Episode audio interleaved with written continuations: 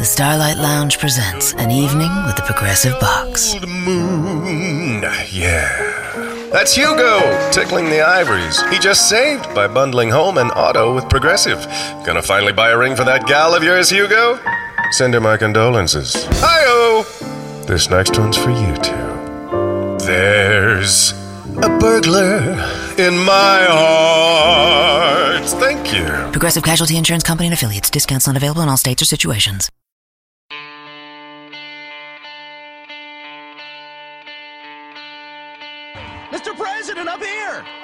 For you! Wait a minute. That guy on the grassy knoll's got a gun. He's gonna shoot the president. Holy smokes, I've gotta do something. All right, Lee, time to become an American hero.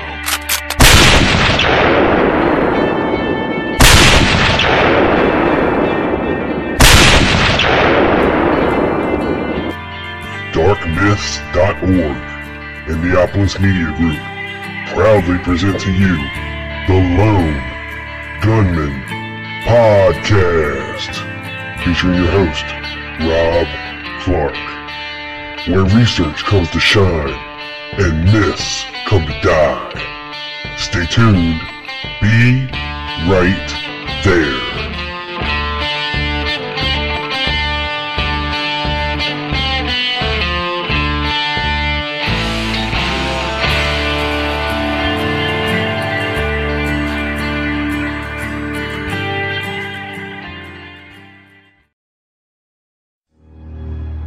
Of the most compelling pieces of evidence linking Johnson with the assassination is through his henchman Malcolm Wallace, the convicted killer of Douglas Kinser.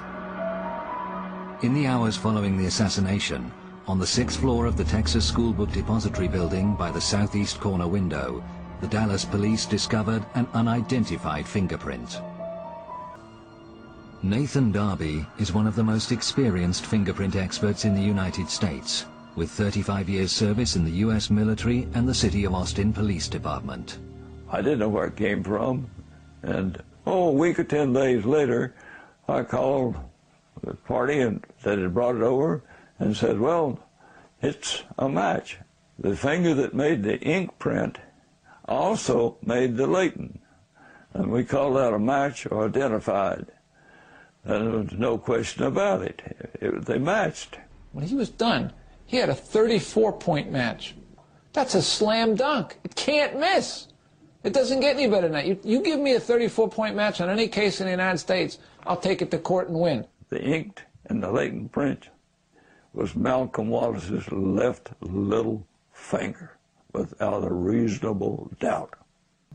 I don't know why they couldn't say or say that the thing uh, didn't match. It did match. There's no question about it. I, I, my experience. I've just had too much experience. I know what I'm talking about. I'm positive. No question about it. My dying declaration, if I was to drop dead right now, they match.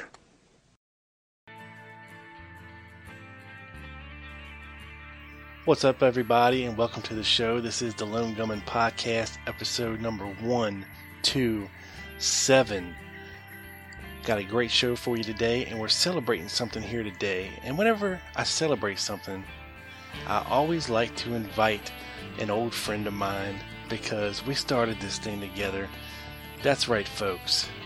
The inimitable Doug Campbell joins me, the host of the Dallas Action Podcast.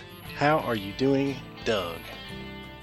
Hello, my friend Rob. What's up, buddy? What's up? And a milestone it is, and let me be the first to uh, congratulate you on that awesome milestone. It's a very cool thing. It's a very cool thing. Thank you, thank you very much. And uh, what we're celebrating here is a hundred thousand downloads and listens to the Lone Gunman podcast. And it wasn't very long, Doug, that we were just celebrating fifty thousand here, you know, a couple months ago. So I don't know what the hell is going on, but It was like back in May. yeah, yeah. I mean, it's like it took us, it took me, you know, almost two years to get to fifty thousand. And then it, in like six here's- months, we're, here's we how I doubled look it. at it. I, I, I, here's how I look at it with uh, as far as my show goes. That if people thought they were going to get the same old thing, they wouldn't keep coming back and listening, and that's a good thing. And that that that that speaks volumes, I think, about about your show. Absolutely. If Yeah, if, if people were going to get the same old thing over and over again, or they thought they would, they wouldn't. They wouldn't come back. I'm that way, and I Yeah. listen to a lot of. You know, I'm a, I'm a podcast listener. Um, you know, to a bunch of them uh, uh, across the board, and uh, different subjects, and uh, it's going to be the same old thing. I'm not going to go back. You know. Yeah, well, I'm gonna I'm gonna title this one something different because actually this episode is gonna be a little bit of the same old thing that we talked about last week, but we're gonna bring up a, a different view because of course last week, Doug, I had on Fred James, who is of the Lone Nut Persuasion. So, and recently of the Lone Nut Persuasion, if I if I understand correctly. that is correctly within the past couple years. Uh, he is a, a recent convert to the dark side. Um, just kidding, Fred, if you're listening out there. Um, but no, seriously, now, the, only reason I had Fred on my show is because he he had done some good research and brought up some good points about the babushka lady or alleged babushka lady, Beverly Oliver. And whatever side of the fence you might be on, whether you're on the lone nut side or you're on the conspiracy side, it's, it's, you know, it's, it does, it does really no good to, to, you know, muddy the waters with these people like Judyth Baker and Beverly Oliver, who, look, whether we like it or not, people lap this stuff up. People believe them. That's why she's still at conferences. Okay, she's doing two conferences this year, and she's a conference rat. She she's at every conference, or at some conference every year. You know, or at least one of them, if not both. Um, you know, apparently from people that have met her in person, she seems to be a very genuine, nice person. But as Doug can tell you, we met Judyth Baker in person. She seems to be a very nice person in person, uh, very congenial, but nothing she says is true, which is applies also to what we're saying here about Beverly Oliver. Um, You know, she is a really nice, uh, nice lady. yeah, Judyth Baker is very polite, very, uh, uh, very sweet. She, uh, I think the night, the, the night you and I met her at the conference, uh, she, she signed a, uh, a, a, a, a book, gave me a book and drew a picture of me, like a little doodle, like a little, uh, uh, well, that's not hard to do. like Draw. A, that's not hard to draw a little stick figure with long hair. I mean, No, no, no, no, no, no. It's, it's pretty easy. Yeah. You just draw, you just draw an upside down mop and roll with it, you know? yeah. Well, you got some. You got some free Judyth Baker art. Exactly, exactly. Yeah. And I, I have it in a book. I do. Yeah, and and of course the show last week spurned all kinds of discussion online. I mean, I've been attacked from both sides of the fence. You know, people that are pissed off just because I had Fred on the show. People that are pissed off because I'm I'm I'm down in the Beverly Oliver's claims. Um, I'm catching it from both sides, but you know, I I, I don't know how much simpler to put this. You know, if if people need to hold these folks a little bit more accountable when it comes to so-called evidence. And when you make a lot of claims like this, and believe me, her sh what Beverly Oliver's story has done over the years has changed and it's grown, much like Madeleine Brown's attendees to the Murchison party. You know what I'm saying? yeah. You're, you're talking about like with Ruby's Club. Yeah, yeah, Yeah, yeah, yeah. That's that's true. I uh, I don't know, man. I've got kind of a different view on on Beverly Oliver and her um her claims. I um I kind of wonder why um you know, I don't know if she could have been the babushka lady and she might not have been the babushka lady. You know, I don't know. I, I, I don't know. I know that you got to start with credibility, and um, you know, well, is this person believable? And when she showed the Nix film, that's the one red flag for me. yeah. And said, "Hey, look, here's my long lost film." And you know, who among us doesn't know the Nix film on sight? You know, Yeah, I mean it's it's a, a very unique film from a unique perspective, and well, like Fred said, you know they they had stabilized the film and straightened it up, but and, and changed the aspect ratio a little bit to heighten to heighten you know to heighten the film to give it a different aspect ratio, but still very identifiable, at least the first time I saw it, as the Nix film. Yeah. Oh, yeah, yeah, yeah, yeah, yeah. And um, you know, it's uh, I talked. I actually talked to um, the other day. I was talking to Gail Nix, Gail Nix Jackson, and um, this came up, and she gave me the name. It, it was some uh, European journalist brought the film to Beverly Oliver and said, "Hey, look, I found your film." and she it turns out to be the Nix film. She just kind of dropped it out, and uh, apparently, uh, from what I understand from Gail, and said, "Look, here's my film," and and, and she had a public viewing, and Gail told me that that she con- she confronted Beverly Oliver, "Hey, what's going on? Why are you showing my grandfather's film and claiming it's yours?" And she said, "Well, it is mine," and uh, Gail said, no, it's not. It's the Nix film. And, and Beverly Oliver said, well, he told me it was mine. You know, Gail, uh, uh, she, she made the point with me that, um, well, who's not going to recognize the film they shot? And, and, and my point was, more importantly, with, with this crowd, who did they think they were going to fool? Yeah you know, it's it's whether whether or not she did fall for it, whether or not he hornswoggled her, is not the point. Somebody wanted to fool somebody, and and and were they really that dim to think that was going to fool this crowd? You know, and, and and when it comes to believe their story about I saw Oswald at Ruby's thing, and I'm the babushka lady, and this and that, you know, it's like the Brian Williams thing. You know, um, he was a respected um, news anchor until he got caught in that big lie. And that's why he's no longer that news anchor because all of his credibility went out the window because he got caught in a big, giant, honking, stinging lie. And, you know, look at Dan Rather. Um, the, the, the, the presidential election where he got caught reporting fake documents that pertain to George W. Bush's National Guard Service, right? Texas yeah. Air Guard Service or something like that. They were fake documents. And he got busted. And his excuse was, well, we knew they were fake, but we, in our minds, the stuff that was in them reflected what we believed to be the truth. And I'm going, do what? And that's kind of the same thing as, well, this European guy I've never met told me it's the film I shot. And where's Dan Rather today? Well, the last I saw, I saw a big commercial for his, his upcoming TV show. It's his big exclusive interview on the We Network with Michael Bublé. That's where Dan Rather is today. because he got caught in a big stinking honking lie.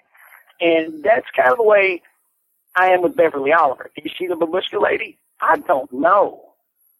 But, uh, you know, as far as Oswald being seen in Ruby's Club, um, I do believe in the possibility, the absolute, absolute 100% possibility that Oswald and Ruby knew each other. I'm just not going to take her word for it. I'll get that confirmation to my own satisfaction from somebody else because no matter whether or not she's the babushka lady, uh, uh, her uh, she doesn't have the uh, legitimacy anymore because she got caught in the big honking stinking lie. Yeah, and I mean these. So it's like dismissed, you know, because whether or not she was the babushka lady, and whether or not she saw, oh my God, who was it? Lee Oswald, David Ferrie, Clay Shaw, Dean Andrews, Lyndon Johnson, Jacqueline Kennedy, uh, uh, Governor Connolly, Frank Sinatra, and Ruth Buzzi, all in the in, in the club doesn't matter. In Ruth, the end, Ruth Buzzi. I'll get I'll get that confirmation from a more credible source. But you know, you know, yeah, do your I mean, thing. Well, look, so our feelings. You yeah, know, it's it's one thing you know, I mean, there's two giant claims when it comes to her. It's one thing to say, okay, I'm the babushka lady. I was the lady standing here who was taking a film that had it taken from me. You know, that's a that's a huge claim. You know, that's an eyewitness. Yeah. You know what I'm saying? But then to be that woman, and also a woman who just happened to work next door at the Carousel Club, who just happened to meet Lee Oswald two weeks before the assassination in the company of Jack Jack Ruby. You know, and to say that you've seen Dean Andrews, Guy Banister, David Ferrie, Emilio Santana, Jack Lawrence, all in the Carousel Club, yet nobody else, and I mean nobody else, ever Nobody saw else. any of these guys, including Oswald. People thought they saw Oswald, but you know who they saw? They were seeing Larry Crafard because he looked like Oswald and he was employed by Jack Ruby at the Carousel Club. But that's a whole different story. Nobody met none of these people in the Carousel Club except for Beverly Oliver. And now look, Yep. I, I got hit blindsided by one researcher in particular, Bill Kelly. He writes the JFK Counter Coup blog online. Yeah, Maybe- yeah, that guy, um, um, Bill Kelly, is this the same one? He- Yeah, the Counter Coup and Counter Coup 2 blog. Yes. Hey. I'm, I'll tell you this. Um, Bill Kelly, I, I do know who you're talking about. He, I, um, those, those blogs, um, you know, you know how focused my own personal studies are on Army intelligence and the assassination. Yeah. Uh, you know this. Yeah. um, it's it's a big part of what I think about, and uh, his two blogs, uh, it, it a wellspring of awesome information on the 488th Reserve and the 112th uh, Army Intelligence Groups there in Texas and Louisiana. Uh, it's a. I, I use his uh, website a lot. Yeah, I know what you're talking about. You know, I uh, I sent him an email like the first year after you and I started hmm uh, you know, inviting him on the show to talk about some of this Army intelligence stuff, and he never responded. Oh, Um, big shocker. and there. then I don't, yeah, I don't know. Um, it was earlier this year when he announced his CAPA organization. I sent him another email inviting him to come on and talk some Army intelligence and uh, you know pimp the CAPA thing, but I never got a response Hmm. um, there either. Which uh, you know that hey, that's cool, man. Um, there are really nice guys like there are really really nice guys named uh, Brown, Sipich, and Hancock. Um, that are usually just uh, anytime I give them a call, man, they're ready to come on and, on the Dallas Action Podcast and talk assassination with me. So that's cool, man. You know, no big deal. Yeah, you know, and like you, I've been looking at this, uh, reading his blog for for many years, and and you know, I always thought it was very good work. You know, never a complaint, never, uh, you know, and I, I thought about asking him to come on the show, but I, I something in the back of my head probably told me that you know this guy is not going to do that, and you know, he's fairly recent to Facebook. You know, within the past couple of years, uh, at least being active in any JFK kind of realm. Um, but boy, he really dug into me about about this thing because apparently he's sitting on some- apparently he's sitting on some kind of information that really makes him believe that Beverly Oliver was the Babushka lady and that her story is legit.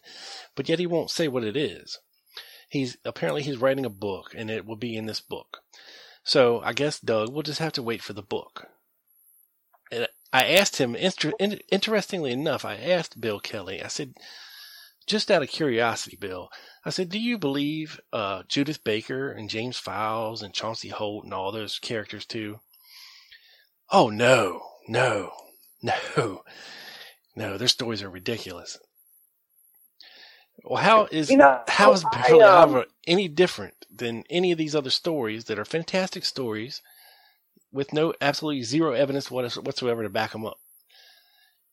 You know, he he he said, "Well, look who she was married to after the assassination." I was like, "Well, what does that have to do with anything about whether or not she's credible?" Very good. Who's she married to? She got married to some guy, some mobster guy who used to beat her and Oh. treat her like shit. But what does that have See, to I'm do not. with anything? Uh, I'm. I'm not at all. I'm not at all bad with the mafia centric um, um, um, theories. You know that the mafia did it or the mafia was involved. That, and and you know uh, we. I just brought him up a minute ago. Walt Brown. Um, and he told me one time. He said, you know, uh, think about this. He said, uh, if, let's say the mafia did do it. Um, well, who's the second most important public official they ever killed? Can anybody name me that and got away with? Hmm. you know, it, it, it, it's like he says, it would be some sheriff somewhere in some podunk town that busted their pinball machines up there in the back of the laundromat. Yeah, if if, You know, if the mafia and- did it, it, they would have been subcontracted the hit by somebody like the Central Intelligence Agency. You know what I'm saying? Here's what, uh, it, well, with, with, the- with the mafia, I, I, I've always thought this about that, and that is that if anybody that knows anything about the mafia knows that the first and foremost rule is um, don't do anything that's going to bring on the heat, right? Right? Yeah, I mean they didn't enjoy Yeah. getting getting hauled into Congress by Don't Robert do anything Kennedy. that. Can you imagine if something goes wrong and they don't kill him? How much heat that would have brought? Well, yeah, You know, because they I. I, you know, I just don't buy it. I, I, I never have. You know, I I never, I never have. And there was a book that was written about um, the mafia. Was it Ultimate Sacrifice? Is that the name of the book? I'm Yeah. thinking. Yeah, Um, it was kind of uh, this. Um, I didn't get very far into that book, man. I'll tell you that was that was a few years ago, but it was. Um, oh boy, yeah. Well, there's Not- been a, not- there's been a few one- books not over one the to years, recommend. Not one to recommend. and of course, you know that's who the HSCA wanted to pin it on, or, or Robert Blakey wanted to pin it on, I should say. But you know, once again, we need proof. I mean, you can blame it on whoever you want all day long, but you need some kind of evidence, some kind of real proof, and an alleged Carlos Marcello jailhouse confession to another inmate. There again, alleged. you know. There again. Hey, Rob, I found uh, I found this. Look here, I found on uh, for the listeners. Uh, I, what I've done here is I've gone into my CD-ROM, my Dr. Walt Brown's 36,000 page, 64 volume um, analytical chronology of the assassination, and I'm on page 1248 of the index. Oliver Beverly. Well, let's see what Dr. Walt says about her here. 1946, since 1970, she has made the claim that she was the woman in Dealey Plaza wearing the babushka to conceal her identity. She co-published this story in 1994 with Coke Buchanan. I supported her statement at the time of publication, but since that time she has quote unquote recognized far, far too many people as having been in Ruby's Carousel. so that's what Dr. Walt Brown uh, has to say about that. So he's a Um, rational thinker, you know. But like I said, you know, a, a lot of these people fool people when they first come out and claim to have been there, claim to have known this person, claim to have seen this, claim to this, claim to that. You know, they come out and they fool a lot of people who want to believe them. But then when you start to take a closer look at them, you know, it just starts to fall apart.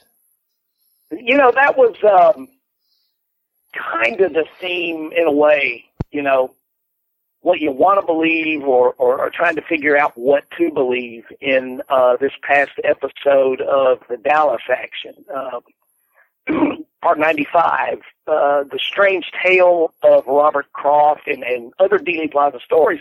And, it, you know, the point was we went through a lot of, you know, a lot of stuff that, uh, lesser known sort of eyewitness accounts and, uh, you know, figuring out what to believe and what not to believe, what sits well with your gut individually and what doesn't, It's not an easy task. That that's the hard part. Figuring out what's, you know. Well, again, I'm going to reference Walt Brown again. You know, he uh, he told me one time you gotta you gotta know you gotta read the wingnut stuff to know the good stuff from the wingnut stuff. Right. Yeah, I mean, that's a good analogy for sure. hmm Well, I tell you what I did. I, it was listed here. It said page 897 of book one. So I lo- loaded book one up here, and I went to the Beverly June Oliver message messagey entry. You want to you want to see what it says here, Rob? Yeah. Um, said um, Beverly Oliver's, here's a note down here, a lot of biographical info says Beverly Oliver's credibility has weakened in the dozen plus years since the co-authorship with Coke Buchanan of Nightmare in Dallas. Many, many questions have been put to her about whether or not individuals were known to Jack Ruby or to the soft underbelly of Dallas in general.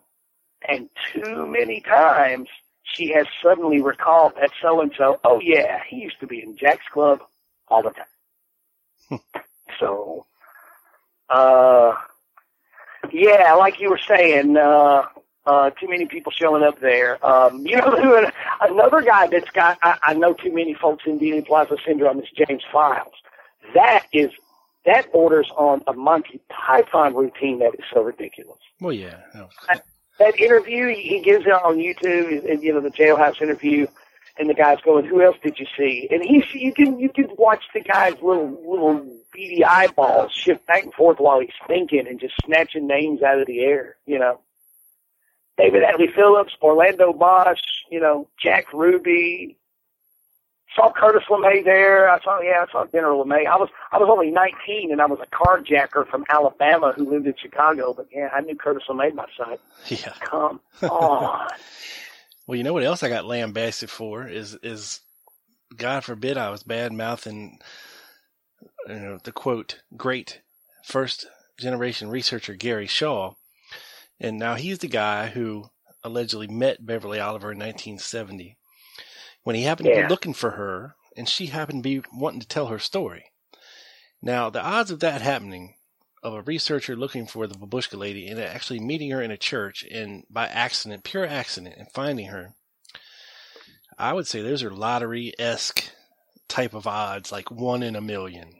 Probably greater than that. Yeah, that's you know, you know what that reminds me of? That reminds me of that story. Uh, uh, you know, I walked into the office and just I walked into the post office and told this random guy, "Excuse me" in Russian, and he spoke back in Russian. Yeah. You know. Yeah, I mean, I, uh, I, I imagine the conversation going a little something like this. Maybe they did meet each other. Maybe, I mean, we know Beverly Oliver worked at the Colony Club next door to Carousel. That's not under under debate. I mean, it's that okay, I can believe that. Just like Judy worked at Reily Coffee, okay. Um, but then from this springs a whole wellspring of other things, and now Gary Shaw, if, if, folks remember correctly, was involved in this whole not Ricky White, Roscoe White uh, fiasco back in the seventies, when he allegedly talked to Roscoe White's uh, minister who said, you know, that his Roscoe White gave his deathbed confession of everything he'd been took a part of, and that he had all these pictures. He had these cables, you know, where he was Mandarin, and there was a saw. Yeah, I was going to say, is this the Mandarin thing? Yes, this is the Mandarin thing. Gary Shaw was behind that too. Yeah, uh, and what's most interesting is, of course, a little more thought into that code name there, pal. You know. Yeah. Well, no, maybe, Beverly Oliver. Maybe they thought, maybe they maybe they were writing the, the, the diary and, and, and the Chinese buffet or something. You know, what are we going to call him? Well, you know, apparently his notebooks were stolen by the FBI and never given back, and this. Oh that, yes, sir. Yes, sir. Yeah, and guess who You know Beverly what. Oliver saw on the grassy knoll as she crossed the street, uh, dressed as a babushka lady? She sees Roscoe White on the grassy knoll.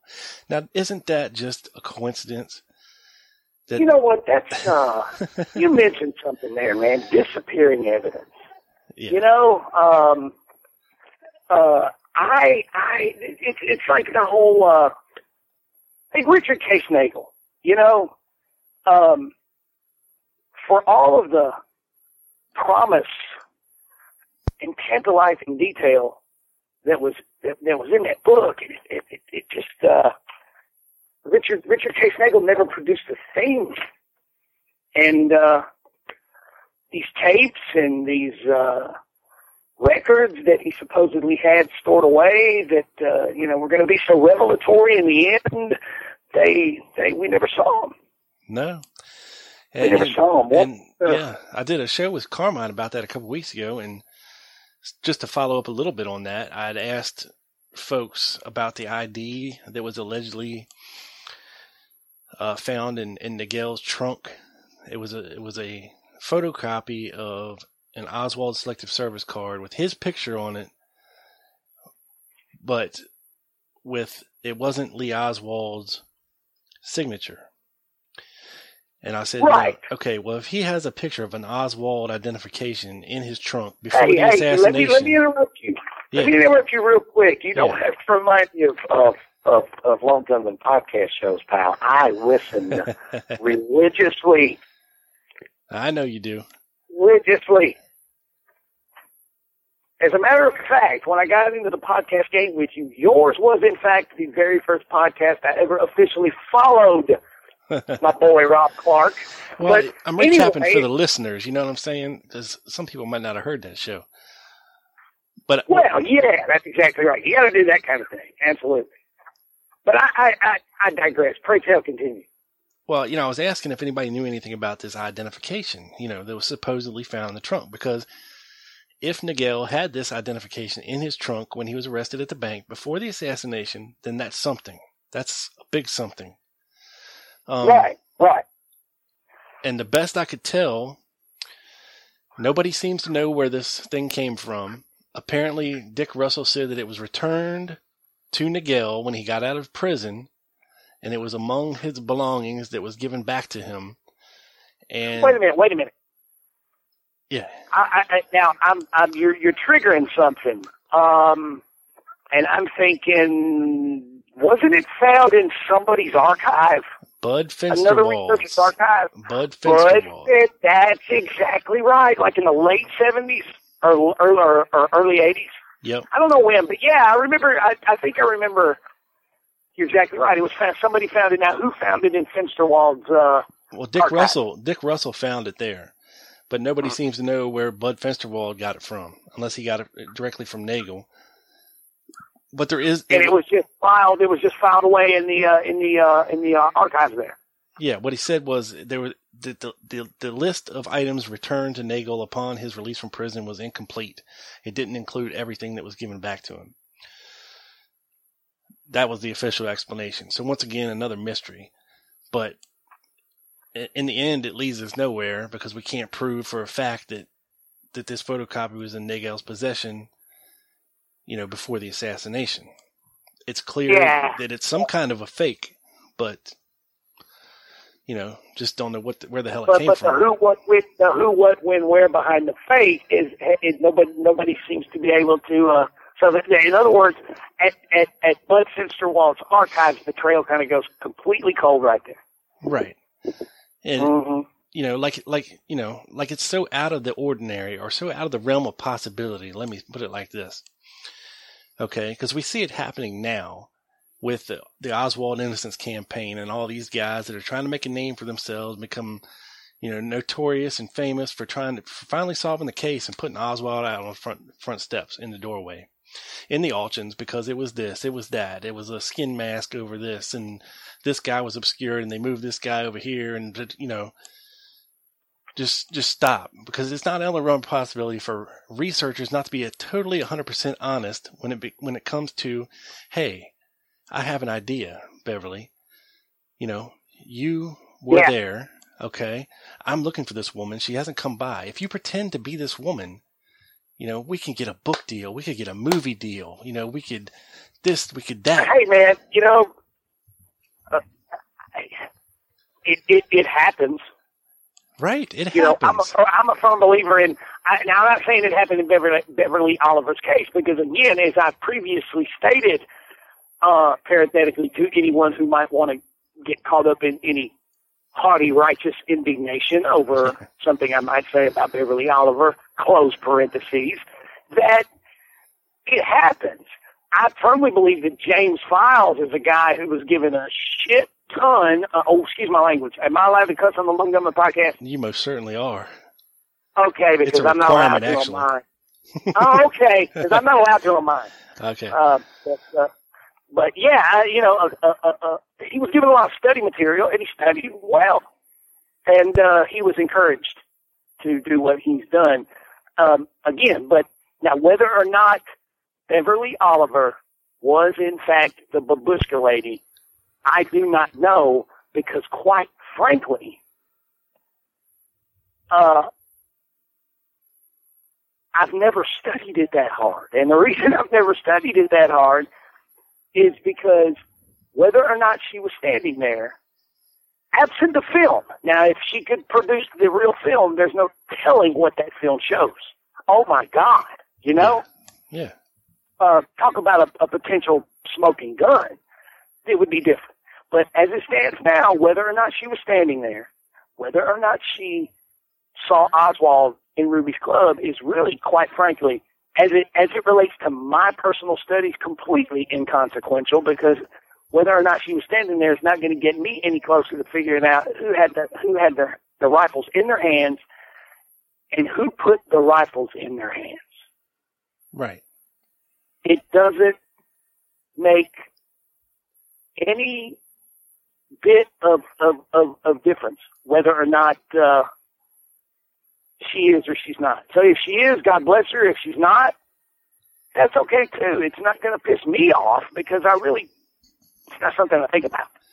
Yeah, I just don't like being lambasted for suggesting that you know that there is a possibility that this whole thing could be a hoax perpetrated by a so-called respected researcher. It's not out of, out of the realm of possibility. And if he's asking me to believe her at face value with zero proof, and he's the one that produced her and lit, unleashed her onto the research community, you know, then it's my right to question him. You know what I'm saying? Like, That's exactly right. That's exactly right. But I think uh, I don't know, man. When you start uh, when you start questioning people with uh, you know alleged witnesses with book deals and folks that um, you know folks that will will go to bat for him in a in a passionate way.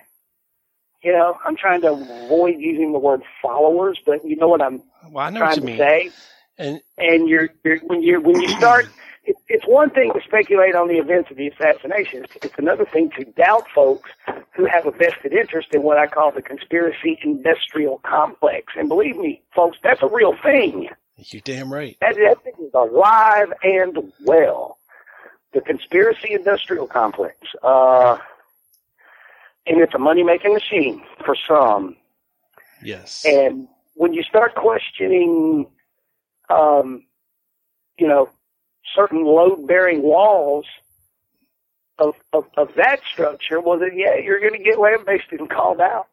Absolutely. Yeah, and conference rats and mainstays, and here we are, 22 Well, years later, like, you know- after her book comes out, and she's still going. She's at every every year. She's at these conferences and talking and giving interviews. You know, she was a, a consultant on the Oliver Stone film. She was interviewed by the HSCA. For Christ's sakes, I mean, You know what, man? And, and my attitude is God bless her. You know, um, if she was really the Babushka lady, then, uh, girl, you do your thing. And if not, you know what? Continue to do your thing because, um, you know, I'm studying primary resource documents and, um, thinking about other things that, in my view, are much more important, consequential, and, and, and will bear more on what we need to try to figure out. I guess is Yeah. what I'm trying to say. Yeah. yeah. So enough. and enough. how proud we get that. Yeah, I mean enough. uh, All right, enough about Beverly Oliver. Enough about this so-called babushka lady. Because if if if you're in the camp where you want to believe her, and you want to parrot her, and you want to put her on a pedestal, you go right ahead. But before you do, I would encourage you to do a little research and a little objective uh, consideration. Um, Yes, and if you happen to be in one of the, and this is uh, to the listeners, if you happen to be uh, messing around in, in in certain Facebook forums, and um, you see that person that claims that the Babushka lady was Dorothy Hunt, wife of E. Howard, just block that person, please. It'll save you so much trouble in your life. yes, yes. Now, yes. Now, of course, last week, you know, people don't like it when I have lone nutters on the show. But you know what? I mean, th- look, there's some out there that you can talk to, and there's some out there that you can't talk to. And there's that short, the ones you can talk to, there's a very short list that I will even bother with. Because nine times out of ten they're nasty, they're dismissive, and Yeah. they, they produce zero anything except Bugliosi I quotes I and one guy, one one individual on on that side of the fence that I have, you know, over the old interwebs, had um, numerous pleasant exchanges with, and that's um, a guy named Steve Rowe. I don't know if you're familiar with him. yes, he's been on the show. He's uh Oh, has Twice. He? It must have been a while ago, though. yeah twice. Um, How long? How long ago has it been, though? it's probably been a year or so. Yeah, see, man, I get that thing where people go, "Hey, you remember in Part Fifty-Seven when you?" I no, I do not. Uh, uh no, sorry. you know what I mean? Yeah. You know, I had him back on a while back to talk about that mysterious package.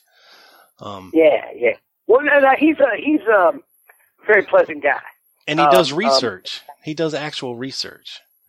Well, we- you know, when I first when we first got into this thing, man, and and it was only a few months before we started doing the podcast thing that I that I dipped my toes in the uh, waters that are the JFK quote unquote research community on social media, and um, yeah, man, it's it's almost immediately a, a nasty exchange with these people, just just immediately, you know, and it's Yeah. like, ah.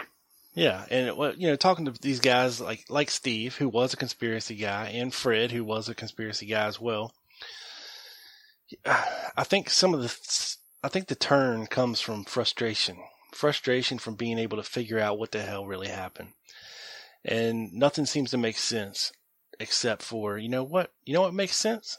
If Oswald did it, that's what makes sense, and then everything gets shifted in their mind to okay, now this is what they're going to believe now they're looking at everything through the lens of, well, if Oswald did it, you know, this, that, and the other. I have a hard time understanding that paradigm shift in an individual's thinking from conspiracy to Oswald did it to the Warren Commission was right. I mean, and, and essentially that's what that's what they're saying, and um, I, I can understand the paradigm shift in the other direction. You know, like, well, I always thought Oswald did it, and then you, you know, somebody on our side of the fence presents some evidence and go, oh, wow, and change that way. But I don't understand. I have a hard time comprehending that. Yeah, because of all the things on the conspiracy side of things that you can question or put into some kind of a, a doubt, I mean, for somebody to just, because for me, it takes one thing, man. It takes one doubt, one thing to call into question, one thing to, to contradict something else. One thing could make this whole thing a conspiracy. You know, one one little small little piece of the puzzle, and that's it. It changes it. It changes everything else. You know, and and calls into question everything else. So, I, and they know, just dismiss it all um, out of hand. I listened to your um to your show last week um with your guest and um I listened to the uh the arguments for the single bullet theory and I, I don't I don't understand how that makes sense to people. Right, and and you're not wrap my alone. You're not alone. Look, I got a lot of flack for for letting him even talk about 399 because we can't prove the provenance of it. It you know it came off this stretcher, and you know here we go. It's a it's a magic Oh, can't bullet. prove? Oh, I can prove. Would you like me to prove? Please do. The floor is yours. here's what people uh, people that that that will uh, that will promote that are proponents of the single bullet theory. It's not that they forget this. It's that it's that they don't. They simply don't know. Um, they they just don't know. Um, and a lot of people on our side of the fence are not aware of this either. and if we could just get people to read it, it, it would it would be like, uh, oh, okay, well that's BS. Uh, we won't think about that anymore. Because what we've in in in, in seventy seven or seventy eight um, during the House Select Committee on Assassinations hearings testimony, the FBI sent a special agent of the FBI, a ballistics expert by the name of Yates, up to Capitol Hill to testify to the House Select Committee on Assassination on the ballistics investigation as you know aspect of the investigation as it pertained to the to the rifle and to the bullets. All right. And I want everybody to know that this is in black and white, sworn, hand on a Bible, sworn testimony of the FBI's ballistics experts that they sent to Capitol Hill. In his testimony, this guy makes two two statements that to me are absolutely blockbuster that just simply nobody knows about. Rob knows what I'm talking about. He makes two statements. One statement he makes, one phrase he uses. They ask him about the ballistics tests that he ran on 399, CE 399, the magic bullet. He also re-examined the test bullets from 2766, the Mannlicher Carcano rifle, that the FBI fired, the test bullets in 1964, and they themselves, he himself, fired some test bullets from it in 77. So he's testifying under oath to the House Select Committee on Assassinations, and they ask him about that, and he makes this statement. There were significant differences in the lands and grooves on CE 399 and the two sets of FBI test bullets. Okay. Rob, let's break this down. Break it down. Significant, significant. Guys, we're going to go back to third grade grammar. the phrase significant differences, that means they were significantly different, As in, not the same. not the same. And here's, see, here's the thing. Do you remember as a youth, Rob, watching the television children's, uh, educational television children's show Sesame Street? Loved it. Loved it. Do you know that Sesame Street taught every one of us at a very young age the basics of ballistics comparison? And it goes like this. One of these things is not like the other thing. one of these things just doesn't belong. and in that little refrain, you have ballistics 101. There are significant differences between that bullet and these two test bullets. Now, that was phrase number one that he used. Phrase number two that he used under oath. He admitted to the House Select Committee on Assassinations that he was unable to tie CE 399 to 2766 conclusively to the exclusion of all other rifle barrels. And I don't care what kind of acrobatics you think that bullet was capable of once it left that rifle barrel, because the FBI told me under oath that they can't prove that that bullet had ever been in that barrel to begin with beyond a reasonable doubt. And ladies and gentlemen, at that point, that ballistics comparison, if Lee Oswald lives to go to trial, becomes a defense exhibit. Yep. And it's as simple as that. So you can use trajectory, uh, uh, uh, you can use trajectory, path, geometry, trigonometry, zoology, numerology, cryptozoology. Whatever kind of ology you want, you want to use, it doesn't matter because the FBI says, I can't prove that that bullet conclusively was fired through that barrel and only that barrel. So you're, you're, you're, you're, you know, Kevin Costner with his wood pointer thingy argument, even on the conspiracy side, is a moot argument. In, in, in my opinion. To even argue that the bullet could not do what Arlen Specter said it could do is a waste of your breath because of what this Yates guy said under oath. That's the only argument you need. Significant differences. Yeah, and, and Could post, post, not, posting could that. not, to the exclusion of all other rifle barrels. That is a defense attorney's wet dream, baby. Yeah, and, posting that uh, little bit from the HSCA report got me kicked out of a, a, a JFK Facebook group ran by lone nutters. They as soon as I posted that, I Well, was they, out. well, no wonder. No damn wonder. And I want to, I want to shout it on high myself, ladies and gentlemen, that the man that pointed this testimony out to me and um, was Rob Clark.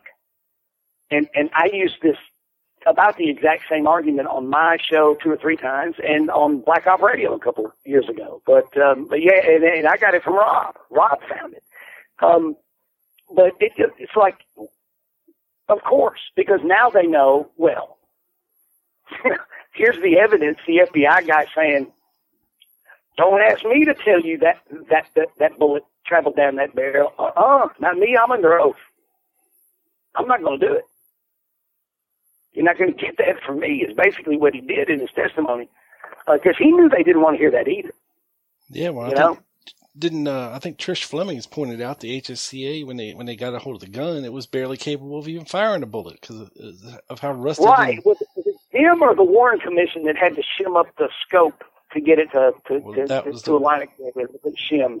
the Warren Commission, yeah, but also the barrel was rusty as hell. Well, well, oh yeah, yeah. But here's the thing about the. Here's another thing about the rifle that um, it's another common sense thing, though, Rob. It's pure common sense, right? You, you know, you, how how familiar are you with firearms? Pretty familiar. Pretty familiar. Okay, up here on my wall, you can't see it. Here, I'll hold the phone up. Look, it's uh, there's a, Weather, a Weatherby 300 Magnum up there, and um, it's a, it's a hunting rifle. It's a very powerful hunting rifle, and it's a very expensive hunting rifle. Um, four figures, right? Now Right. Oswald's was two figures, two and a half, two and a half figures. Not even that. And, and and and what they tell us is he went up there with this with this rifle that had a left hand mounted scope. I could use it. I'm left handed. Oswald was not. Um, and but he but but he assembled it in seconds with a dime, stuck it out the window, and pulled off an Olympic shooting feat. Well, if I take this Magnum off the wall and I take it apart, this Weatherby, and then slap it back together, guess what I have to do next? I have to go sight it in. Because all the little screws, all the little tolerances are not lining up exactly to the millimeter the same as it did before when it was sighted in. Therefore, it is not in alignment. You got to go outside. You got to go down range. You got to fire. It hit three inches to the left, two down. Adjust, adjust, adjust. You got to fire again. All right, now two inches to the left, a little bit up. Adjust, adjust. That's called sighting a rifle in. If you slap that thing together, there's no telling where in the hell those bullets are going to go. And and I'm talking about a you know fourteen hundred dollar rifle nowadays. But he did it. No, no, you have to sight a rifle in. That's just common sense, pure common sense. So there, I took your rifle away to lone nutters. I know. I get I because I got I got uh well somebody's saying something about uh what about the Mauser? Well, I said, look, the problem is we don't have a Mauser in evidence. We don't have Mauser ammunition in evidence. We have a Carcano. We have an alleged Carcano bullet and bullet fragments. That's all we got to work with in the evidentiary record. I, you know, I don't. That, Mauser's a a heck of a thing. I want to believe. I, I want to believe that it was there. I, I'm kind of in the camp that yeah, that's probably what they found, and it's only because of the Boone and Weitzman affidavits. And, you know, but, and it's like um another another. I was having a conversation with a guy. And he said, "Come on, man. The guy the guy had a sporting goods store. You know, he was a native Texan. That guy knew guns." you know, and if if Boone, Boone and White, which one which one of them was it that had the sporting goods store? Was it Weitzman or Boone? Do you know? I think it was Weitzman. Okay, yeah. Um, and the point they were making, and which I agree with, is the guy knew what he saw. You know, he knew what he saw. You know, I, I, I would think that in that in that position, if you're in that position at that time and you find a rifle, that's one of the first things you're going to do. You're going to look and see what's stamped on that thing. What the hell kind of rifle is this? You know, just kind of instinctually look. But you know, that's just me. I'm just I'm just throwing stuff up against the wall. You know. Oh yeah, I mean, take take Roger Craig what he said out of it. I mean, because this is years years and years later. If he would have said it off the bat, you know, like Seymour and Weitzman in their affidavits, then okay. Yeah, yeah. But this is years later when Mark Lane's interviewing him for some kind of a documentary, and it's it's now it's we need something we need something uh, magnificent and spectacular to say, you know because God forbid I trash another first generation brilliant researcher, um, who was opportunistic in every way. Um, Bob, I can't take you anywhere. I know, I know. I, I got, can't take this guy anywhere. I'm trashing Gary Shaw, Mark Lane. I mean, man, man. But you know, I, I noticed in a thread the other day, someone. uh I think it might have even been our friend Will Hart over at JFK Primary Sources posted in a thread he had been listening to some old Mae Brussell archives, Mae mm-hmm. Brussell archives, and, and she was uh, she didn't trust somebody and was really running them down. I can't remember if it was uh, it was Penn Jones, I think. She was really running down Penn Jones on one of her episodes, and uh, you know it occurred to me then, well, if you if you if you've ever listened to her her her her archive over the years, she didn't like anybody. No, she didn't. She didn't like she didn't like Mark Lane either. Uh, you, you know, well, yeah. Well, I was just thinking off the top of my head. Okay, well, if she had a problem with um, Jones, well, just off the top of my head, I remember her her her going after Weisberg, Mark Lane a lot. Yeah. Um, uh, Fensterwald, she didn't trust Bud Fensterwald. Um, yeah, you, you get the feeling she trusted very few people. You know, um, but she trusted John Judge. You know. Yeah. Um, you know who loved but, you, yeah, you know Rob, who loved them? Rob, some Mark Lane. Yeah, you know that that stuff, man. I tell you, when you start talking about that stuff, you know the Mark Lane and the fishiness of, of of Jamestown, man. I tell you, people come out of the woodwork on you, boy. You, you, oh no, we do not speak of this. No. I know, I know, and then imagine with pitchforks and torches, man. Woo. But I'm not the first one to bring it up that you know he could have possibly been a CIA lawyer from the get go. And you know what I'm saying? Who better to lead the opposition when they felt that there was going to be a problem when it comes to, you know, there being a conspiracy? That's just my well, opinion. you know, the whole, uh, the whole thing, um, I, I think I heard Mae Brussell say one time, you know, the funny thing about Jamestown, you know, um, Mark Lane got out with the money, you know, and, uh, Uh, that is a strange and terrible saga with the, whatever the hell went down, you know, down there. Uh, and Mark Lane was, for better or for ill, um, a part of it in whatever way he was a part of it. Now, I'm not, I'm not discounting. Oh, here we go. Now they're going to get. Oh, you're attacking Mark Lane. No, I'm not. I'm not. I, matter of fact, uh, I read Best Evidence when I was 11, and um, I think the very next year, um, little video store. Remember VHS video stores, Rob? They had uh, I do the black and white the Judgment film, and I rented that. So it was really kind of like my second, uh, you know, uh, uh, uh, the second object of reference, you know, that that, that I ingested. Um, and digested for that matter, uh, was Rush to uh, Rush to Judgment. So yeah, I mean the guy was uh, was definitely vocal. But you know, I, I hear what you're saying. You know, uh, you think about the word gatekeeper and you think, man, there's a little bit there that points to that slight possibility. You know, and uh, if people think that's unfair of me to say that, that I'm attacking Mark Lane, I'm not.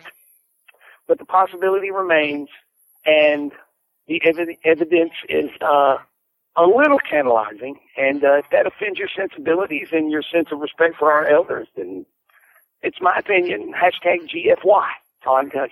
Yeah, I mean, and like I said, we're not the first people to think this. You know, Right. there was many people. We're calling, certainly not the first to talk about it. No. Yeah, many people calling into question this stuff as it was happening back in the day. Um, Yeah. I, I must admit, though, I'm not very, very well versed on a lot of those details. I haven't done that studying and that digging. Um, but you know, other than uh, you know, listening to Mae Brussell when it happened, you know, Right, uh, or as it happened, rather, um, you know, in her archives. But other than that, yeah, I don't know a whole lot about it, other than that it is indeed fishy, sir, fishy. Well, some, something else I wanted to talk on or touch on here. I mean, since we're talking about irresponsible and researchers, is is the Mac Wallace fingerprint? Um, Hey, can I can I can I run a caveat here? yeah, Can I run a caveat here? yeah, Okay, I can I run a disclaimer. Okay, this is a disclaimer from the Dallas Action. I do such a fantastic job on my podcast of like not talking about people. But damn it, every time Rob Clark gets me on his show, This is an sorry, open- this is an open forum. I want you to feel like we're at home and you're in a comfortable place and you know, sit back in the leather chair and relax and and let's get it in. I mean, we I'm down, man. I'm Look. down. And you know, it is it is a lot more like that because my my stuff is uh about three quarters scripted. You know, I, I I take pretty copious notes and outline the episode, but not not not here. No, sir. no, I don't script anything. So you've had Joan Mellen on your show. She's been on uh, I have. she's been on Chuck Ochelli's show. She's been on Black Op Radio. Uh, she's been on a couple other shows, Bob Wilson's show. Um, very prominent author. Does a lot of research. Wrote, I think, the the books on Garrison. Um, just has a new book out called Fa- Faustian Bargains, in which she which she re-examined the evidence of the Mac Wallace fingerprint, and she actually hired another fingerprint expert to take another look at the fingerprint evidence and the unidentified print found in the sixth floor of this depository. And she actually also had Mac Wallace's. They found a print. They found a print in the suppository. yeah, one unidentified print. Um, in the depository, not the Gotta make him suppository. it's working, damn it. Um, oh, I, I just had a horrible thought. Thank you. Appreciate that. Okay. I'm here uh, for you, brother. I'm here for you. you're lucky we're recording right now, or else I'd say something to make you laugh. Um, We got all day. all right, where were we here? Okay. Uh, I done lost Mac my train Wallace. of, okay, Mac Wallace. One, one unidentified print. Well, Mhm. Okay, as everybody knows, you know there was work done by Jay Harrison and and Richard Bartholomew and and uh, all these guys back then when they got Nathan Darby to do this fingerprint uh, examination, but they did not have Mac Wallace's military Navy fingerprints, and they were working from photocopies of his arrest records and the fingerprint.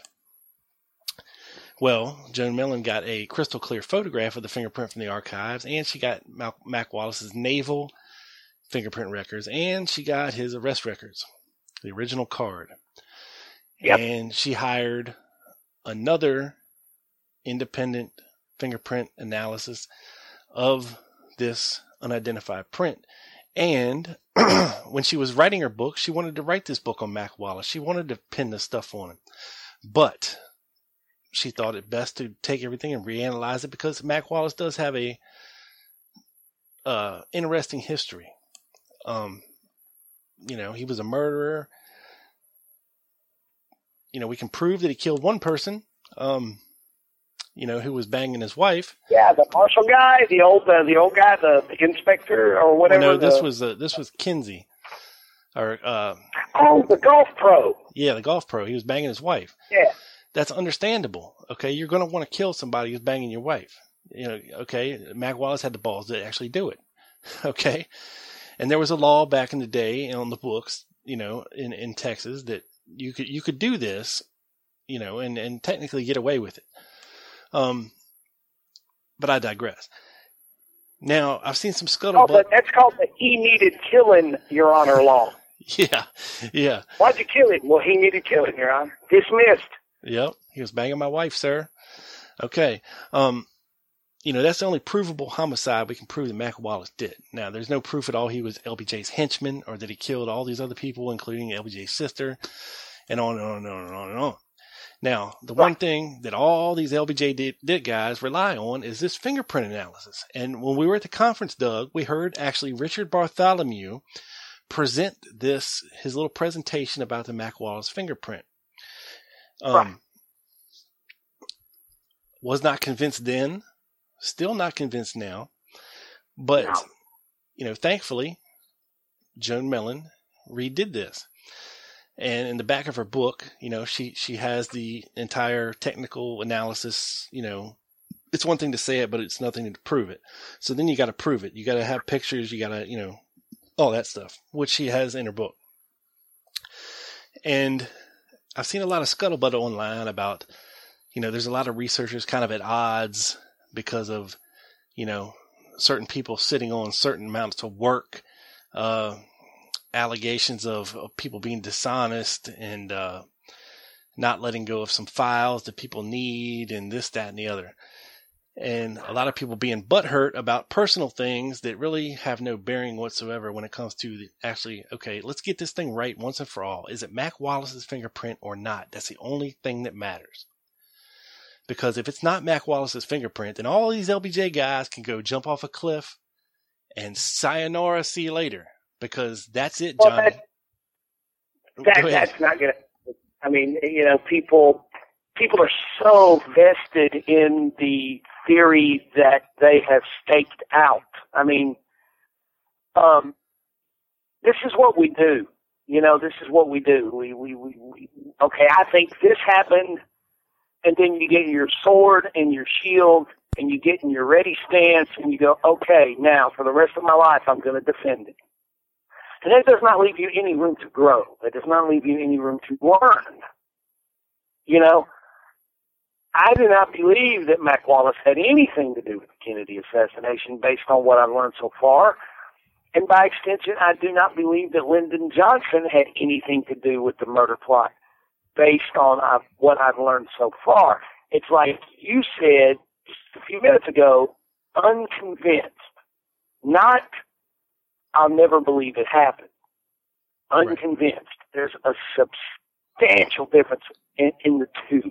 Um, I am not convinced uh, uh, to any measure that Johnson was was involved in Kennedy's assassination, but if that proverbial smoking gun shows up tomorrow, that is unequivocal, unassailable, beyond a shadow of a doubt, proof.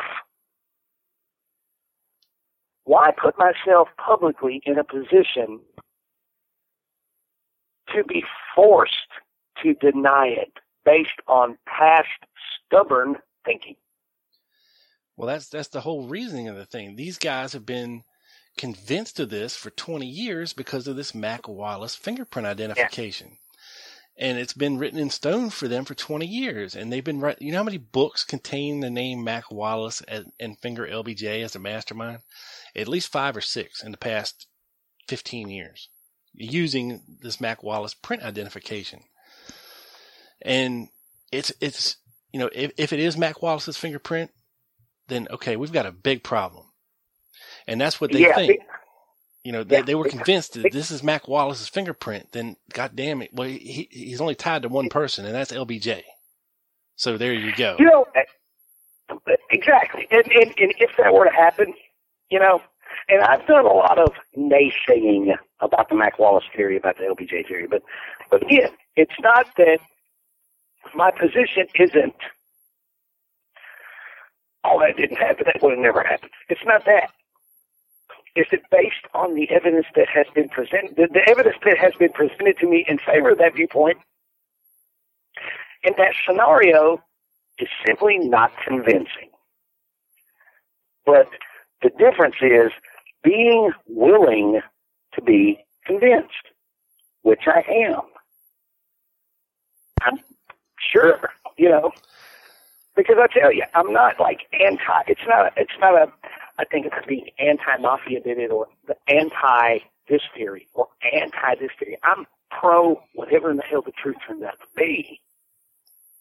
Yeah. You know, Proves and that's, me, that's yeah. the long and the short of it. You know, um, all, all of these folks that you know will will, will get nasty uh, about whatever theory that they that they are proponents of.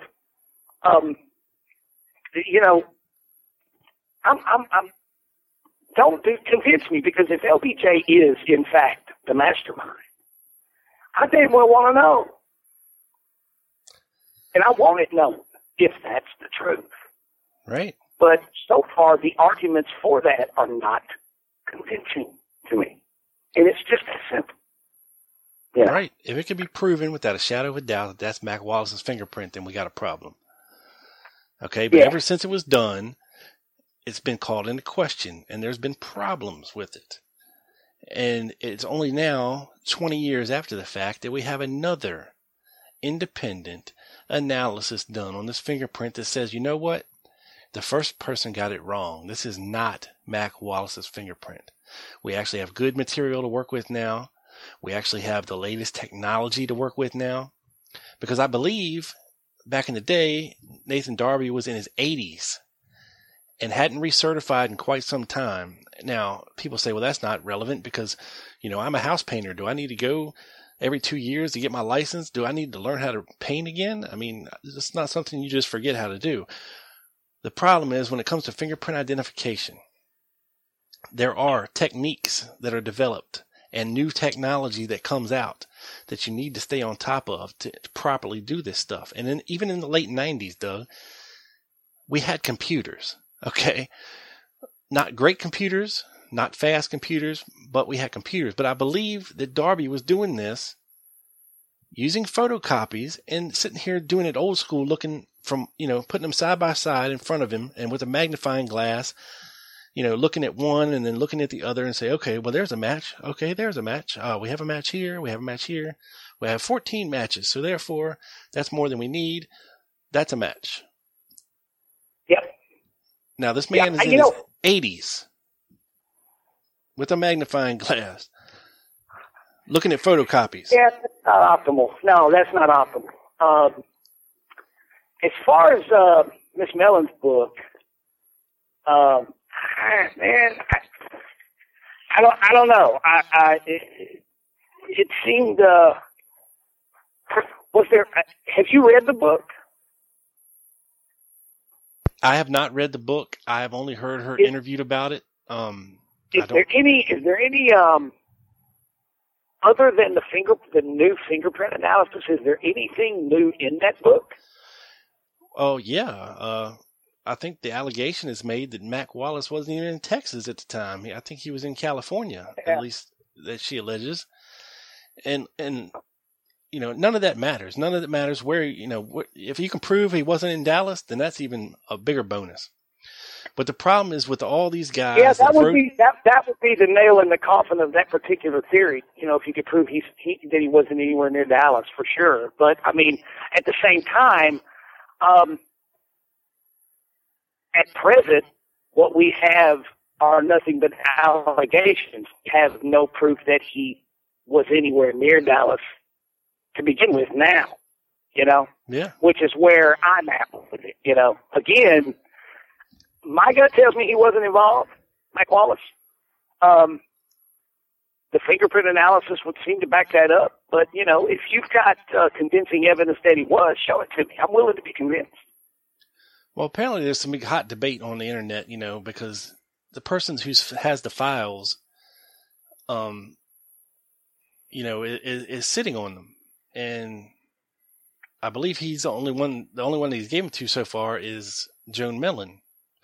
But there might be a reason for that, Doug. I think you might know what that reason You, is. you now you're talking about the Jay Harrison files, right? That Walt Uh, Brown yeah. had. Yes, sir. Well, you know what? I happen to know that we were reading from the uh, chronology a minute ago, weren't we? Yes, we were. you know, there's a part in there. If you'll give me a few minutes, I will uh, uh, Yeah, while will you, yeah, while you look that up. I believe there's there's uh in, in walk, walk around chronology. There's a big long part called Book One. Um, let me get in here. Uh, but yeah, as far as uh, you know, Joan uh, Miss Mellen was nice enough to come on the Dallas action, and we talked about. Um, uh, we'll talk while I look this up. We talked about um, um, the um, Angelo and Leopoldo and yeah the the, the uh, Bernardo de Torres and Angelo Murgado thing. yeah, Um, and I know she's been on. Um, she's been she's been making the rounds um, on the internet, on the podcasts, and on the uh, internet shows, you know, and on radio shows and things. And, and uh, she's speaking at Lancer this year on this very Yeah. topic. and somebody, you know, somebody uh, uh, sent me a, a a message just a couple weeks ago, a couple three weeks ago. You know, hey, uh, you know, she just did so and so show. Are you going to have her on? You know, uh, she's got the new book out, and I said, uh, no, I have not invited her on to talk about the new book. And this person was was a little, you know, verklempt over it. Well, why not? She's been on your show before. Uh, why not now? And, and look, it, it's like this, Ron. Um, hey, you know, authors do that. They make the rounds. You know, when Right. when and that's all well and good. That's awesome. I think it's I think it's fantastic to talk about their new books. But with my thing, man, it's it's it's it's more or less. uh I, I invite people on when I want to talk to them about something specific. You know, um, and that this, this was uh late last year, and I ran across. I was I was looking into uh, Bernardo de Torres and ran across an article she wrote in '94 in the Key West Citizen Yeah, about Angelo Murgado, and contacted her about that. Um, right. and, and we did the episode. But you know, I my thing is, um, why invite someone on my podcast so they can do the same spiel they did on two others last week? Right. And that's that's the that's a great point because somebody asked me why when are you gonna have Joe Mellen on, when, and I told him I Why said, look, you can why so you can listen to her say the very same things that on my show or Rob's show that you heard her say three days ago on somebody else's. You know, I mean, nah, that's cool, man. You guys do your thing, but uh, um, yeah, I mean I'll have the occasional author on, you know, but Mhm. he, it turns into a lot of them talking and me saying, "Yep, uh okay," and which is which is fine, cool. which is fine, but you know we're not me and you. What we do is not is not like a radio show. You know, No. I, I'd much rather talk to a researcher than an author, and that's not downing authors, but you know, authors have you know certain things to sell. You know, they want to sell their book, they want to tell about their book, and that's what they stick to. And I'm not downing them because I've talked to authors on here before, and that's that's fine and good. But most of the authors I talk to on this show are people that you probably aren't going to hear on Black Op Radio. You're not going to hear on on Chuck's show or anything like that. You know, it's, it's but these people don't have a, a big enough forum. It's, you know what I'm saying? Like, well, you know, I've had um, lots of well-known authors on mine. There, you know, Doug Horne and uh, oh gosh, Doug Horne, Ed Tatro, Walt Brown, Larry Hancock, Bill Simpkins, Joe Mill. You know, a, a, a good, and they're all nice people to a person. Uh, John Barber, but um, I, I, I purposely try not to do that thing when a book comes out. It was different last year when Dr. Jeffrey Caufield's brilliant book on General Walker and the murder of President Kennedy came out. It was different. He did three shows with me, um, because he got a bu- because he wasn't towing the dullest did it line. He quite frankly got a bunch of shit from a lot of people know, and um, simply because he was presenting evidence linking Milteer, Joseph Milteer, and General Walker to the conspiracy to murder the president that didn't involve Alan Dulles or LBJ as the mastermind. And uh, he got treated pretty unfairly by a lot of people and didn't want to do any promotion. And I had to like get a, a guy to sort of reach out on behalf of me and and and let him hear a couple of past episodes of the show on General Walker that I did the first year before he would agree to come on. And it's simply because of that. Because he was presenting this credible evidence that went against what some in the community called the consensus view of CIA primacy in the case. um, he, again, it's another example of somebody cutting into somebody else's conspiracy industrial complex. Right. The leading, yeah, yeah. The Now, leading Pa- Patrice Lumumba and Dag Hammarskjöld. I'm sorry. Go ahead. Hey, you know, I, I I'm just I'm, I'm venting a little more, but it's the same thing. You know, he didn't he didn't want to do. Uh, he was he was real sort of real sort of standoffish at first until he heard. um I, he actually listened to some of the archive and heard, oh wow, man, this guy's all over the Walker stuff. You know, and a lot of things that I talked about in the podcast, he talked about in his book with General Walker. So once he figured that out, then I was I was a friendly. It was different. But it's simply because you know of of that thing. And you know i'm not um i'm i'm just saying for my own purposes like with like you say we don't do radio shows. I don't i consider the dallas action to be an ongoing conversation. And it has the, content of the show no in no way shape form or fashion has ever reflected um what issues are pressing within the community or whatever. You know, what who's pissed off about what, and you know who's calling who a liar, and you know what theory is this? What's the hot theory of the day? It's never been about that. It's always been about what I happen to be studying at the time. Right. Period. And I just come on, and it's kind of like, hey guys, look what I found. This is cool, and we talk about it. And you know, you try to tell a good story, and sometimes when I'm studying, go and I'll go. I need to talk. I'd like to talk to this guy. Like with uh, the, the two episodes we did this year with Larry Hancock on the Gun Book Cowboys, the Interpen Mercenaries, beat Al, Santiago, Hargraves. Uh, that's what I happened to be studying, and I went. I went to him. You know. Um, so no, no. Um, it's it it it it it'll never happen. Um, very, very rarely happen that you'll see, you know, an author with a current release on the Dallas action just to pimp that release. Um, I don't get paid to promote anybody's book, and uh, um, I don't get I don't get paid. Period. but you know, I will invite them on if if if something that that they've done in the past pertains to what I'm studying. But uh, nah, man, I'm not. I'm not on that. Uh, I'm not on that publicity train. I, I I I jumped off of that thing. No, I hear you, and I, I think people get it twisted. You know that, that what we do is is some kind of a public service, or it's some kind of a, you know, like a, a radio show where we're you know we're selling stuff, and we got you know we charge for our past archives, and you know. I don't. No, no, I know we don't, but um, Yeah, we don't. No, no, it's it's absolutely free, baby. yeah, absolutely exactly. free. Every uh, Exactly, you know, and like I said, you know, like you said, uh, I think it's a damn shame, man, about Caufield's book. I mean, it kind of came and went and gone. Like, but I you know, I, know can't learned believe- mind. huh? I there there are some people that that I have a lot of respect for that are that that did pay attention to that book. Um, uh, Garland Brown, for example. Um, Well, yeah, yeah, but I mean, like on the whole- guy. yeah, on the whole, though, it didn't get much fanfare in in at least from legitimate circles, and it kind of came and went.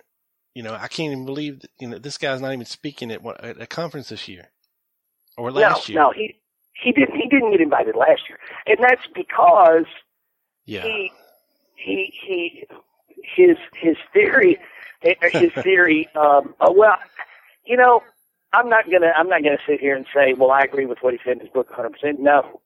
But um there's so much good evidence and so much important information in that book for it to be lambasted just because it didn't end with the sentence and by the way all of the above was orchestrated by dulles is uh kind of mind blowing. You know, it, it, it, was not it was not given the respect that it deserved.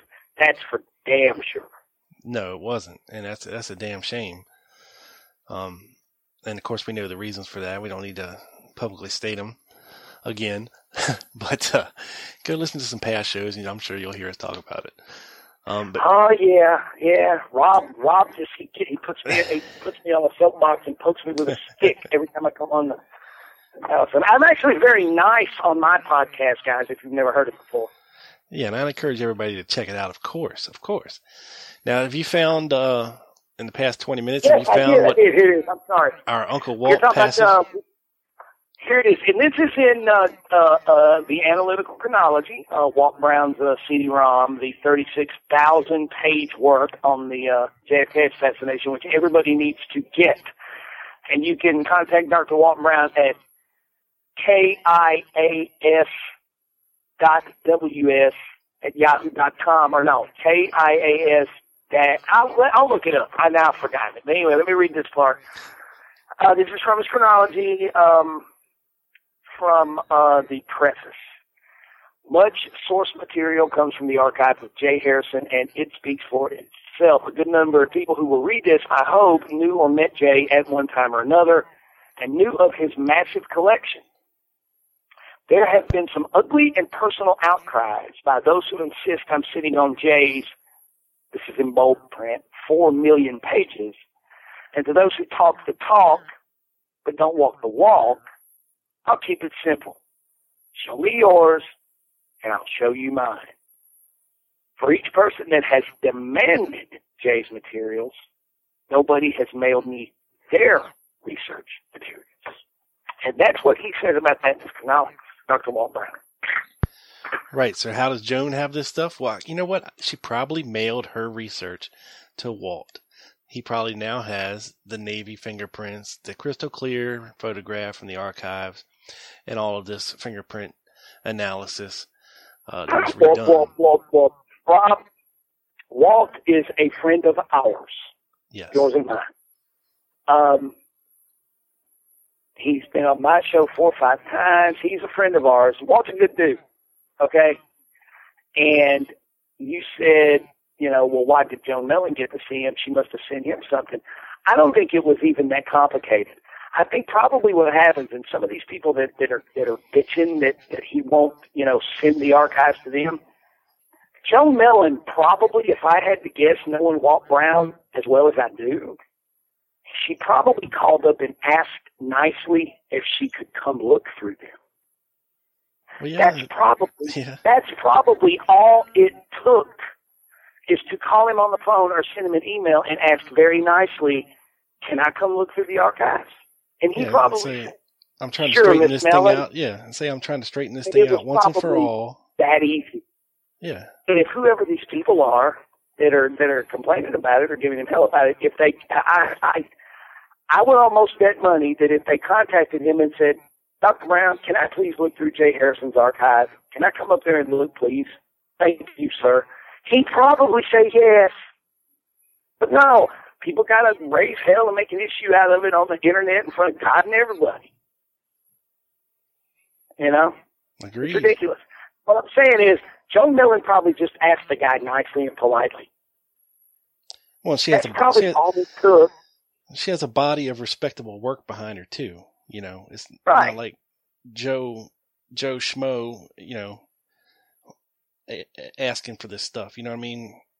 Hey, let me tell you this, and I want, and, and, and, and again, I want everybody to know because Walt Brown's a good dude. Don't listen to anything bad anybody says about him. Anybody, anybody, don't listen to anything bad anybody says about him because, I mean, even me, even a schmo like me, I've got an open invite. Yeah, man. Anytime you want to come up to Jersey, spend a couple days and look through Jay's archive if you're looking for something, no problem. It's because I asked nicely.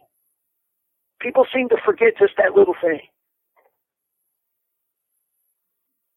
Yeah, I mean It's that's an important point. They're not. They're not. They're not bitching because they, they they don't have possible access. They're complaining because he just won't give it away. That, that's the difference. You know, that's the difference. Well, come on, Doug. I mean, tell Walt to go photocopy four million pages and throw them in the mail to whoever wants them. Hey, you're gonna have to give me a couple weeks. Covered up, covered up. But no, I mean, yeah, that's what I'm saying. You know, well, why, Yeah, I how, why did Joe Mellen get the look? She probably just asked. yeah, Hey, Bud, what do you think? Sure. People would be surprised uh, how far a little bit of politeness will get them now. You know. Yeah, and there's so little of that on the in the forums and online these days. But when it comes to, you know, interacting with other researchers, it's you know, it's just Ooh, ridiculous. Hey, that reminds that reminds me. yeah, I don't like that word anymore. what's that? Researchers? Uh, yeah, ooh, don't say, don't ever call me that again. I'm a student.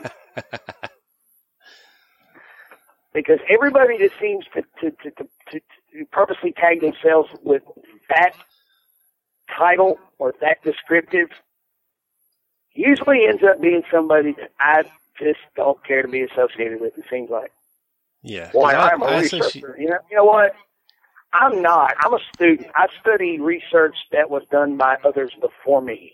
It's, you know, and uh, no, I am a, just purely a student of the assassination, trying to figure it out. Yeah, if you're not sitting your ass in the archives for days and weeks and months on end, you're not a researcher. You're just not Like like our boy Michael Best over at Glomar Disclosure. right. If you're not, you know, digging through the files at the archives and, and you know, like like Weisberg, like uh, you know, a lot of these other guys. Um, I'm sorry, but I, you know, when the term researcher comes to mind, that's what I think of. Somebody digging in the trenches, somebody spending hours and days and months and at the archives and precious time and resources. If you're just reading about the case and, and you know you're doing a little online investigation, you have an interest in the case. That's all you have. You have an interest. You're not researching anything. Like Doug said, you're a student. You're learning from what other people have done before you. Yeah, well, that's that's. I was speaking for myself there. You know, well, I mean, that's you're speaking for way I- everybody that's not sitting Yeah, ass in the that's what I archive. see myself. You know, armchair analyst. You know, um, that kind of thing, and uh, you know, Yeah. talking about talking about the podcasting. You know, like you were talking about before, man. It's uh, if people think we're doing it to make money, God, they are so off. It's not that I'm, I'm complaining because I, I don't care about that. I have a job, you know. It's fun. It's fulfilling, and um, you really do kind of uh, develop a rapport with your audience and kind of a bond with them, you know, Yeah. because they always come back. Um, and you know, get a few bad apples, man. But uh, overall, over overall, it's it's it's been a good experience for me for sure. You know what I hope, Doug? What's that? I hope this episode sounds good because Well, yeah, me too, man. Me too. I'm I'm actually outside. We're talking about the the Kennedy assassination, and I'm going out to my convertible to get a pack of smokes at the same time. Technology Yeah, is well, amazing. I hope this doesn't sound like I'm, like I'm eating my microphone. You know, I and thank you to folks uh, like James and John who support the show. I've been able to invest in a little bit more technology here, and I'm hoping that this show sounds a hell of a lot better and that the problems are fixed. So it's thanks to you know these listeners that support the show that I'm able to do stuff like this and you know try to make the show sound better because like I said before, this is not a radio show. This is not Black Op Radio where I'm sitting in a hundred hundred thousand uh, mixing studio with all this equipment around me and I know what the hell I'm doing. I'm just like you with a computer. That's and I don't know a lot of this technical shit when it comes to you know levels and and editing and all this other mess that I got to do. I'm doing the best I can. And I know there's issues, you know, people, you don't have to point them out to me every week. I know, and I've tried that you will not hear me vape one time on this episode because I got a microphone kill switch on this some bitch. I don't trust, I don't trust the mute button no more because, uh, you know, in the past couple shows, I've been hitting the mute button, but yet my microphone is still recording. Uh, so hopefully that won't be an issue this time, and I apologize You for know, that. until you told me a while ago off the air a, a while ago that that was a vape pen, I swore. Yeah, I swore that was a water bong. Yeah, I've gotten accused of hitting the bong, uh, you know, all, all kinds of good stuff. But that's just because, you know, my stupid Skype recorder is recording my audio, whether I hit the mute button or not. Like if I'm talking to you and I hit the mute button, you're not going to hear me vaping, but it's still getting recorded. And in the final mix of things, that's what It's everybody muted, hears. They're on the other end. Yeah, it comes out on the other end. But this time, I guarantee you will not hear me vape one time. I have hit the kill switch every time I've vaped. And uh, hopefully the audio levels are a lot better this time. At least I hope they are. They look they they look like they are. So we'll find out. But you know, it you know, unless you know, like James and uh John and, and other folks like them that have helped support the show, if you haven't helped support the show, then you really don't have a right to say anything about how the show sounds. Um, you know, this is, you know, in order for this show to sound great and to have awesome audio and no technical glitches, you know, that requires a lot of software that costs money and hardware that costs money that I just don't have the capacity for. Um, it's a podcast. It's not a radio show. I don't know how to make that difference much clearer. You know, I know there's podcasts out there that sound great, and you know what? You go look on Patreon, and their damn shows are making twenty thousand dollars an episode. This is Yep. not. This is not that. This is not Sword and Scale. This is not Tanis. This is not the Black Tapes. This is. I wish it no, was. it's not. Oh, no, it's not. Yeah. I wish it was, you know, because then this would be a full time job. You know what I'm saying? And it would sound so fucking great. You know, you you would hear me fart and and breathe, and you would hear flies crawling on the wall. It would be so great the audio. Um, I'd build a studio with soundproof walls and have all this great equipment. And but you know, I like to say we'll get there, but I doubt it. Um, so it is what it is, you know, the audio is what it is, and I'm working on the issues. I know I told you last week, don't, you don't have to point them out. I yeah, got it. Rob. God damn it, I got it. I meant to I'm working complain on to it. you about that. Get in line, your audio. mofo. Ariel, it's kind of like, have you been having microphone problems or something lately? Yes, yes, I have, I have. I'm Well, working can on you it, please get it. that fixed?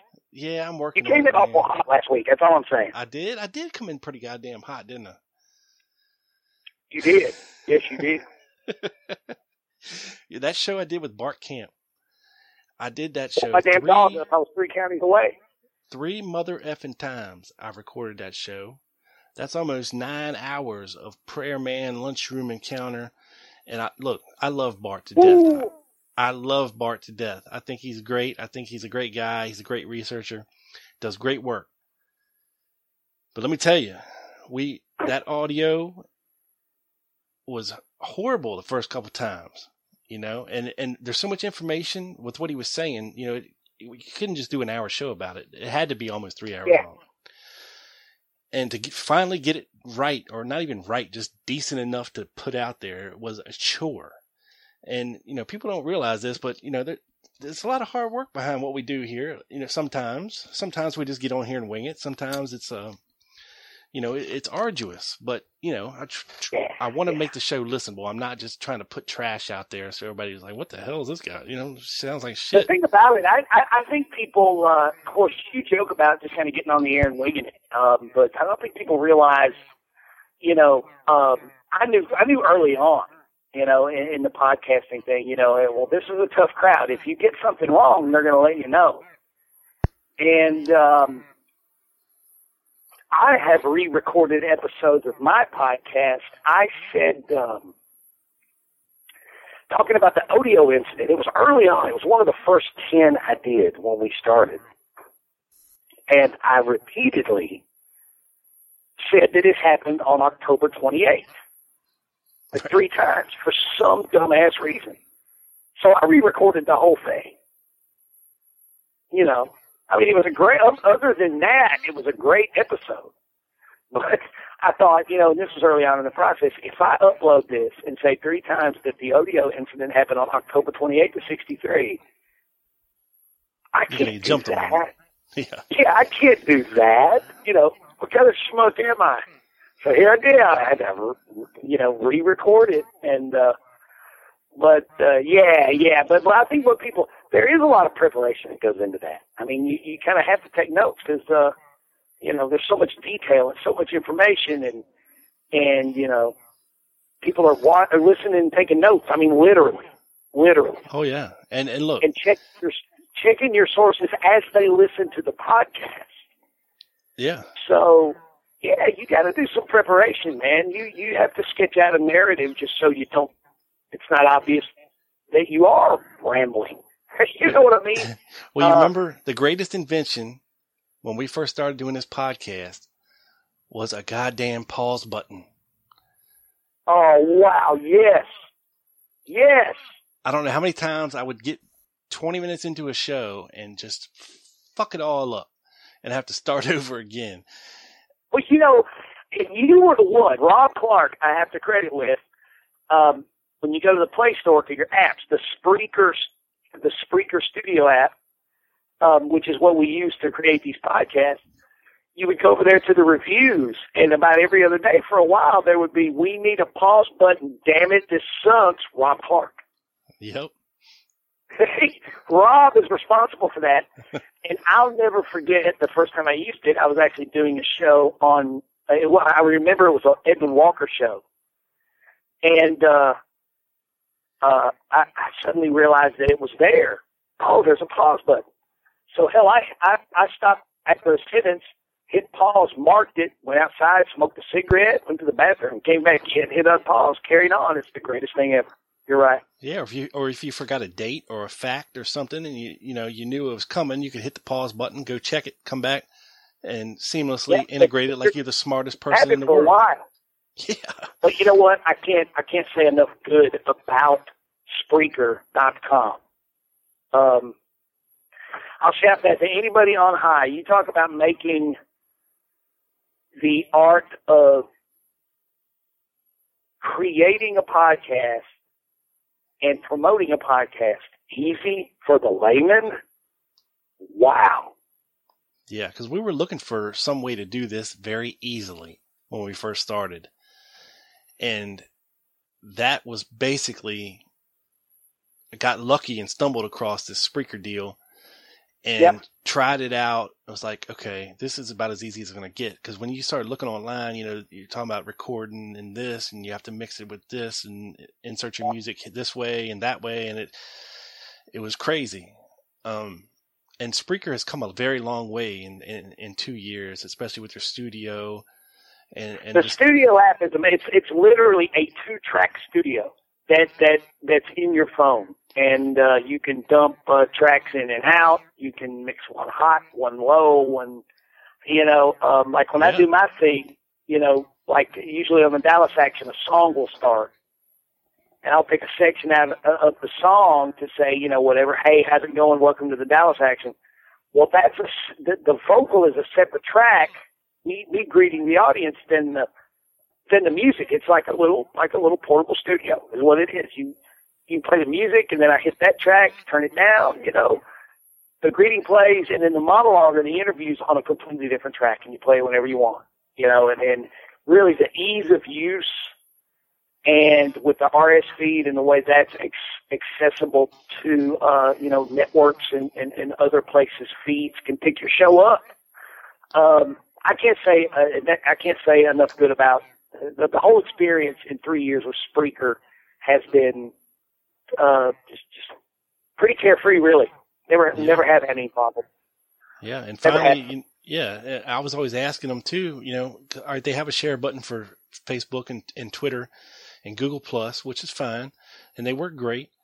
But I was like, you know, I want to be able to share this to YouTube too, without having to get Yeah. on on a computer and do it. You know, there I, know- I want a button on the mobile app where when I'm when I'm uploading this thing, it'll go right to YouTube, my YouTube channel. And they did that too. They integrated that too around the first of the year. so that's how all my yeah, that's how all my new episodes go right to YouTube. Bam. As soon as I upload the See, episode, man, I'm kind of, I'm kind of, I'm a lot lazier about that uh, uh, promotional stuff than you are. I mean, you know, you're good at it to your benefit. You know, your gosh, the long gum has blown up a hundred thousand. You know, and I just, uh, dude, that's crazy. I, yeah, I'd rather go. You know, Because I'd be on Spreaker, and look, there's there's not many shows on Spreaker that are have a hundred thousand listens. I mean, there's just not. If you go looking around Spreaker at people's Yeah. shows, there's not many that Right. have that many listens.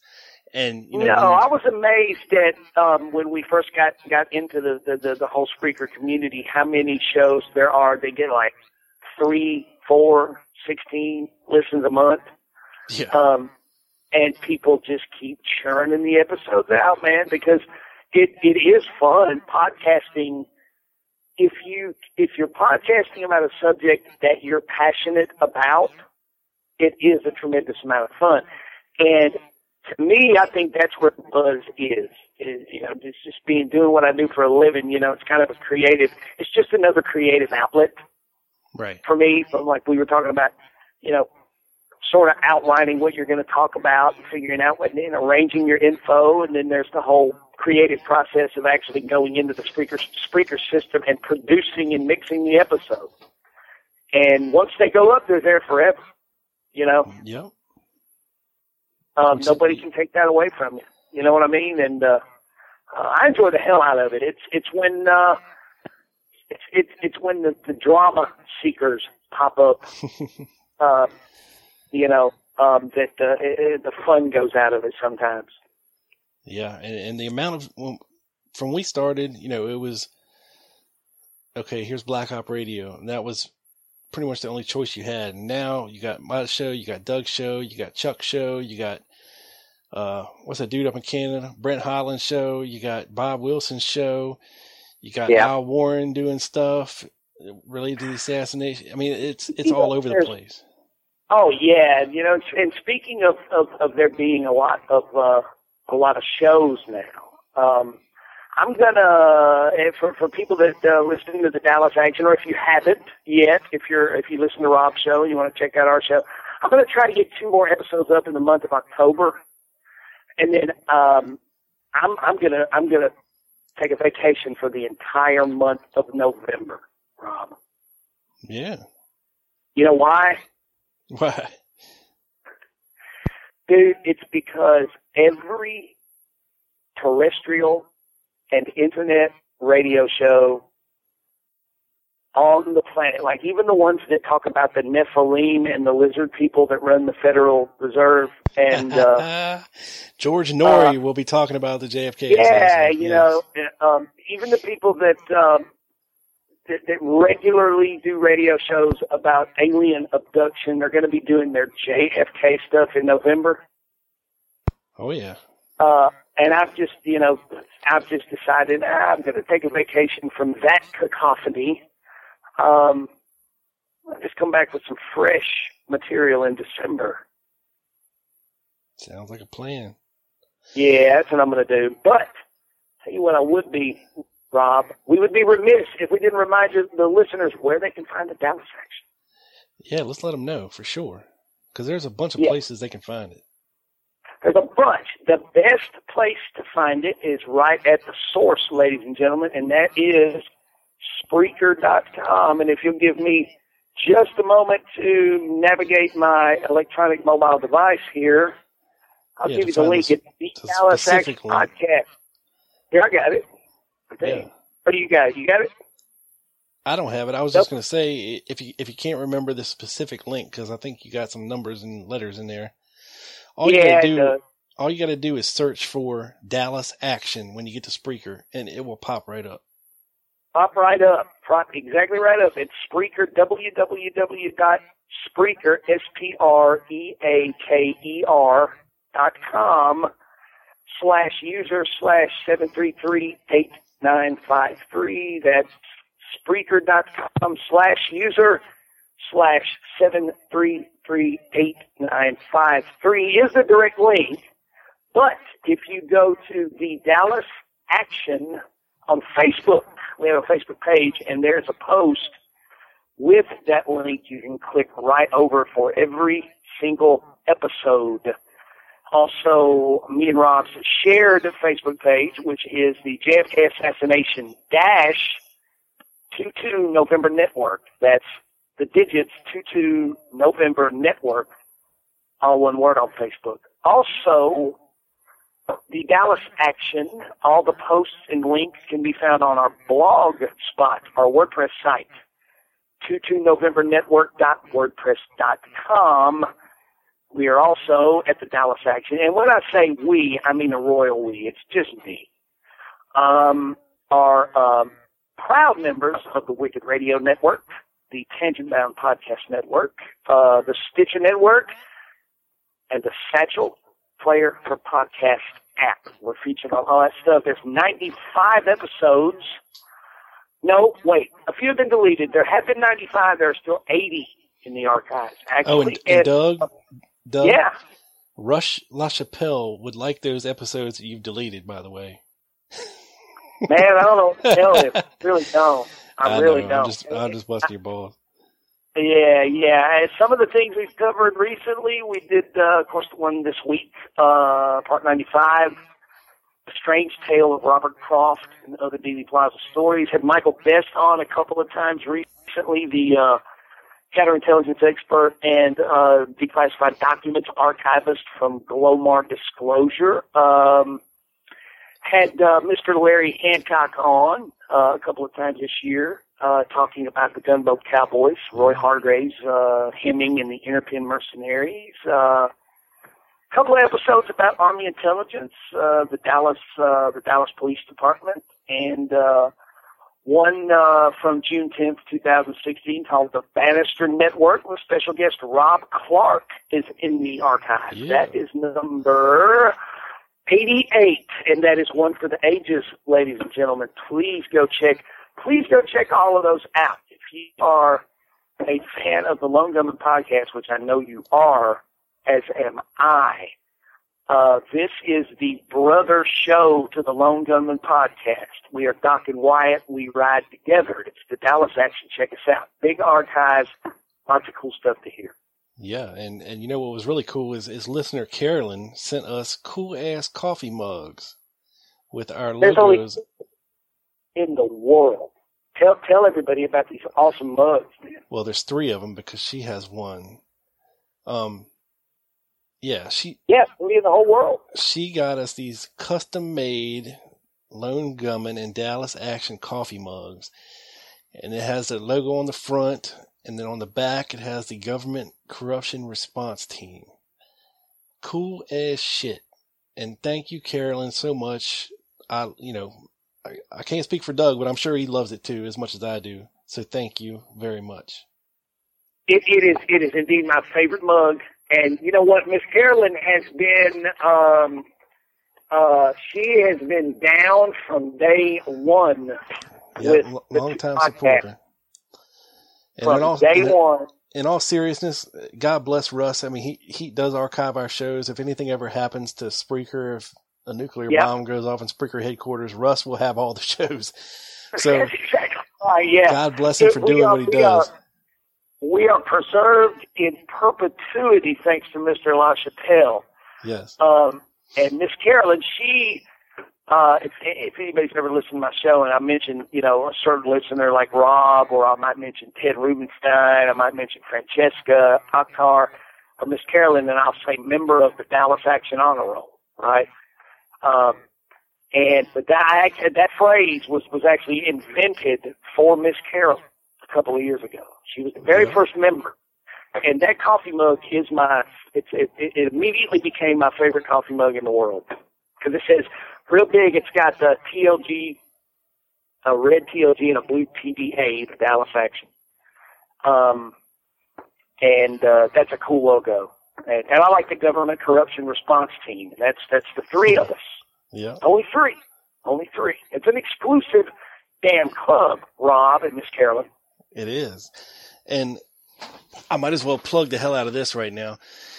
If anybody out there is interested in a Lone Gunman or Dallas Action t-shirt, we Yes, have yes. a shit ton of designs for you to choose from.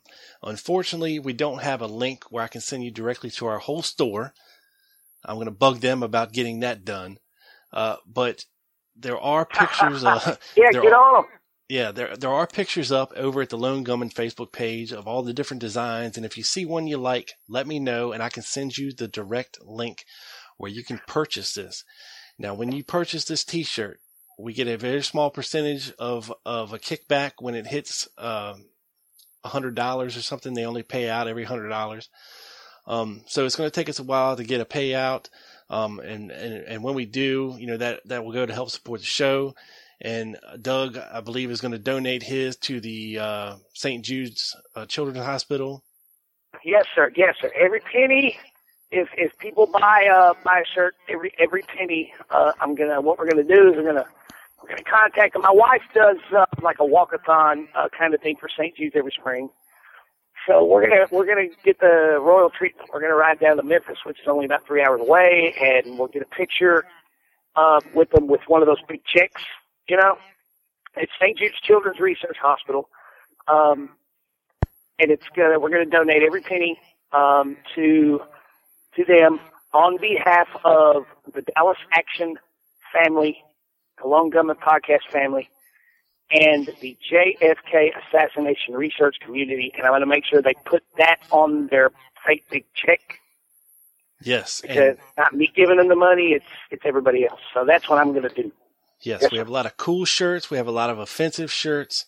Um, well, So- you said a while ago, you know, you said there's a bunch of shirts. It's not the quality, ladies and gentlemen. It's the it's it's not the quantity, it's the quality. Where Yes. you can get a you can get a Lone Gunman podcast shirt with Larry Crafard's mug on it. yes, where you can get an Oswald, uh, shit, and what was it? I, I have a shirt with Fetzer and Cinque on it, and it says, I'm gonna have to pull this up and see. I mean, you can get a, I, you know, I got a good sense You of really humor when it make a Fetzer Cinque. You're really selling Fetzer Cinque shirts. Yes, sir, I am, and it, it's very funny. You know, so if you want Oh, to I piss off, if you want Send to piss off some people, I will. If you want to, if you Hey, want to piss off some people in Dallas, yeah, Yeah, if you want to make some people in Dallas, there's there's a there's a there's a there's a, a Dallas Action, the Dallas Action T-shirt. It's the uh, Lee Harvey Oswald backyard photo, but instead of a rifle, he's holding a flying V electric guitar with flames painted on it. Um, Dimebag We've got, to be uh, exact. yeah, we we've got uh, there's the uh, the, the Dallas Action Loran Hall. Uh, Yes. uh, that that may be my favorite. Um, Lauren Logo in Lauren blue. Hall. Yes, yes, with a cigar, um, smiling real big, and it says the Dallas Action. Uh, some uh, quite a lot of very very cool T-shirts over there. I myself am about to get uh, uh, uh, get me a Lone Gunman podcast with um, the sketch of dark complected man and radio man sitting on the curb. Rob, I like that design a lot. TLG podcast. Yeah, that's an awesome design. And you know, I got uh I got one with uh David Atlee Phillips on it with a standing in front of a CIA sign. I got an Oswald as prayer man shirt for Bart and and, and all those guys and I even got you telling me that we can we can literally you can literally put like an uh, unlimited number amount of designs up there for sale for the for TLG and and and the Dallas Action? I can put anything on here, dude. Anything. And I found the Jim Fetzer and Ralph Cinque one. It, it is them standing side by side. Ralph is wearing a dress, of course, and Fetzer has his arm around him, and it says OIC, obesity in sync. Get it? Do you get Oh, Rob, I can't take you anywhere. it? it is the funniest shirt in the world. Oh. So, you know, I'm thinking about making You a Judy what? Baker You shirt. what? yeah, what? If if if if if I was your mother, I, I would. Did she have to like have you on one of those retractable leash harnesses when you were a child to keep you out of trouble? No, I think that's the problem. I'm off the chain, buddy. Ah, yeah. No, I didn't have the I didn't have the harness, but I did have the helmet.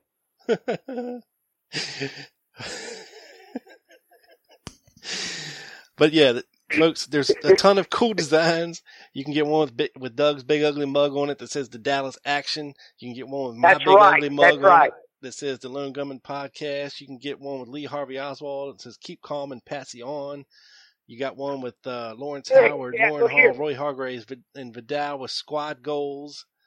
Um, God, guys, I gotta, I gotta tell you, if you, uh, if you get you one of those, uh, get you one of those, uh, lone gunmen, uh, with, uh, Rob's picture on it, and, uh, you know, wear it around your girl all day. It'll pay off later. I can't believe I made that shirt. Oh, Unbelievable. I think it's fantastic. The- I think it's fantastic. That's what inspired me to make the, the, the, the Dougzilla Dallas action shirt. Yeah, I mean, but that Larry Crafard shirt, that's uh, I actually ordered that shirt. I have that shirt. I Um, know. I saw your you you you. I saw your photograph with that shirt on. And for those worried about the quality of these shirts, look, I'm actually wearing one right now. It's the Lone Gunman uh, logo shirt, and I love. It's really soft, Doug. I mean, this the quality is good. The build is good on these shirts. Uh, the only problem I would say is order a size bigger than you normally wear. Okay. Okay. That's what I would. That's what I would tell everyone. I mean, you can order these in women's cut T-shirts. You can order them in hoodie style. You can order them in long sleeve, short sleeve T-shirts. Any design you want. Uh, just let me know. Any design you want. Yeah, just Yeah. you know, get at me on Facebook or Twitter. Say, hey, you know, I want this, and I'll send you a link for it. Um, supposedly, I'm supposed to get a notification when we sell a shirt, but I haven't got any yet, so I don't know exactly what's going on, or if we're even selling any shirts, or if I'm the only one that's bought any yet. I don't know. But uh, hopefully, this works. I've had a lot of people. I've had I've had some interested people. I've had many people tell me that they were excellent, excellent looking shirts, and they can't wait to have one. But I do not, I have not had any confirmation of a purchase. Yes, that's right. You know, So, folks, no, I have that- not heard. Nobody's told me. If you Yeah, have, no- if anybody out there has in fact purchased a Dallas Action shirt, post a photo at the Dallas Action on Facebook, and I will post it for everybody to see that you have uh, donated to the cause. Yes. Absolutely. Absolutely. I'll we even mention you on the show. So you post a picture you wearing the Lone Gunman or TDA shirt. We will definitely mention you on the show and thank you publicly for your contribution and support for the show. And I'm like I said, I'm wearing the shirt right now, and it's it's comfortable. I've washed it once; it hasn't faded at all. It didn't shrink actually, which is a good thing because it's 100% cotton. So hopefully they're pre-shrunk. Um, but like I said, it's it's a comfortable shirt. It's nice and soft, and you know it shows off the guns pretty good. You know it hugs the guns. You know on your upper arm. There you it. go. I love it. Sun's out, guns out, baby. Boom, boom. The lone gunman. Oh shit! All right, we better end this Uh, while we're. Dallas while we're- Action. Hey, we're eating tacos. The Dallas Action. yeah, we can make any offensive shirt if you want to wear one to Dallas this year. This you know has Judy Baker's big face on it, and you know her having sex with Lee Oswald or something. We can make that shirt. You know, we can. Oh no, you had to go Oh. there. Had to go there. You had to go there. uh, yeah. Now, now I'm trying to clean my brain. I'm thinking about sandpaper just to make it go away. I know. I apologize. Yeah. So Dang it, Rob. I know. Again, can't take you anywhere. All right, man. We plugged everything. You know where to find the show. You know where to listen to the show. You know how to support the show. And we thank you from the bottom of our hearts for getting us this far. Here we are, two and a half years later, hundred thousand downloads later. Uh, you know, we're we're still in this thing together, brothers from another mother. You know what I'm saying? Bros before hoes and all that good stuff. And uh, yeah, still- there you go. There you go. You know, I, hopefully you Oh. learned something today. Uh, well, you know, if not, at least you see the reasoning behind where we're coming from on a lot of these issues. Even if you don't agree with us, that's fine. But just take into consideration all angles of something before you fully invest your support and, and remain objective, remain open minded to evidence that could change your way of thinking. That's that's that's the main I, thing I would here. say we're not, unlike many out there, we're not uh, promoting a certain theory, either one of us. We're not trying to bully anybody into accepting any theories, either one of them. If you boil it all down, I think what we do is ask questions. And that's, that's what we do. We ask questions. Why do we think this? Why is this this way? How did they get there? You know, what were their motivations? And it's it's just uh, and you're gonna when you question quote unquote conventional thinking, you're gonna step on some toes. And and that's that's all we're doing is questioning things because chasing the same leads for 53 years has led us right back to where we've always been. Yep. Right? That's right. And and you know it's I I don't even know how to say it properly, but you know, looking at all this stuff and and and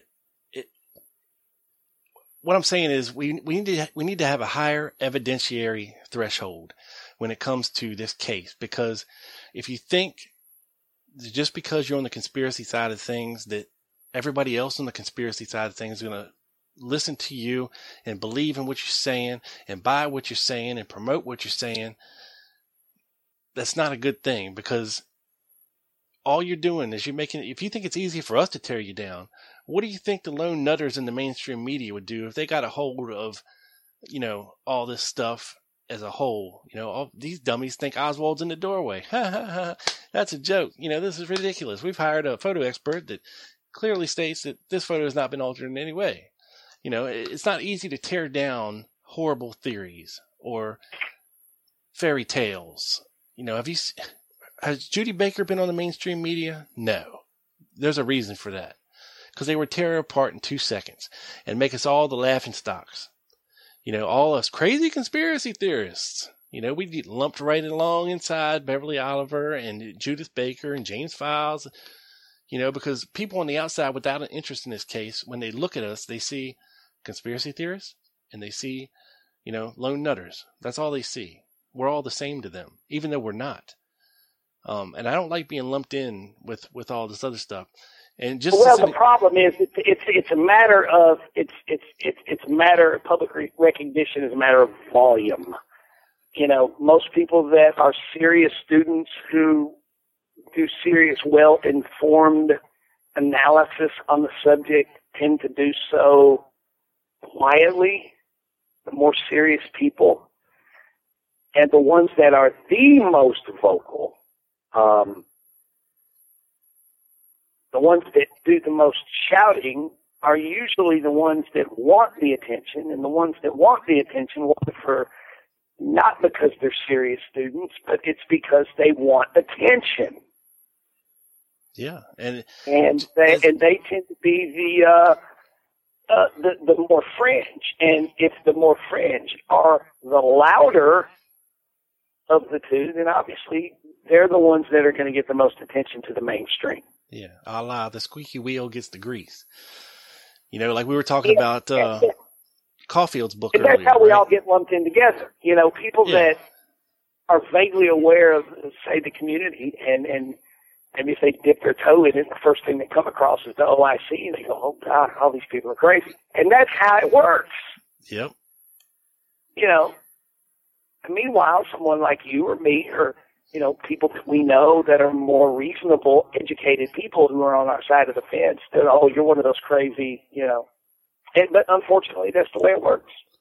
Yeah, You know? and, and you notice, like we were talking about Caufield's book, you notice that book did not get any attention from the mainstream media whatsoever. It didn't get any ref- refutation or it didn't get talked about by any lone nutters whatsoever. And there's a reason for that. And the reason is that he did his homework and it's based on documentation and evidence. There's very little speculation in that book. It's this can be tied to this because of this document. This can be tied because of that document. It's very hard to refute evidence. It's very easy to refute stories. Yeah, yeah, yeah. And that's what we got to And, uh, remember. But like I say, you know, that was a point of uh, one of the one of the points at the end of the last episode of the Dallas action was, you know, eh, it's discerning between the two. There's the challenge. You know. Yeah. And, and it's There's- not just them. There's a lot of little stories that, you know, you, you got to choose, you know, okay, well, can this be substantiated by anything else? Can this be proven? it- or is this just a fairy tale? Is this somebody's story that, you know, wants to insert themselves into the middle of things, you know? And that is a big problem. Yes, sir. Yes, sir. Yeah. What you got to look for is the people that are trying to extricate themselves from the story. Those, those are the those are the leads you want to say. Hey, why are you running away? Exactly. You know, like come here, come here, come here, you. You know, that's what we need to be concentrating on, not not the people that uh, whose story becomes ever more fanciful each time it's told. Madeleine Brown, you know. Yep. Beverly Oliver, uh, Judyth Baker, um, you know, and on and on like down the say, list. uh, she that that could have been her. All I know is that uh, the Nix film thing that, that that does it for me. You know, it's like yeah, do your thing. We'll see you. Yeah, and the claims inside the Carousel Club, and her being best best friends with Jack Ruby, and I mean, come on. But anyway, we digress, and uh, we've said what we had to say. And Doug, once again, magnificent show, my friend. Thank you so much for coming on and celebrating these hundred, some thousand downloads and plays, brother. Anytime, any, any, any, anytime, I will come running to be on the Lone Gunman podcast. Absolutely. I know. At this No rate, we'll be doing No, two hundred thousand no, in like three months. yeah. Well, we'll do it again, and we'll uh, uh, uh, you'll you'll goad me into picking on someone else. Yeah, I'll have to find some more shit for you to talk next time. Rob, he he. Oh man. Oh my goodness. Oh my goodness. I like bringing out Uh, the other side. This is this is the Yeah, this is the you know dark side of the Dallas action. Oh man, I know somebody. Did I tell you about the email I got the other day? Some guy, some guy sent me an email. He goes, he was mad about something I said about Dulles, I think, and he, he, he the last the last line was, "How did you get a podcast anyway?" So I answered him. It was an essay contest. I finished seventh. How did you get a podcast? Oh, how did you? I don't know. How did I get one, Doug? I downloaded a free app. Bam! There it was.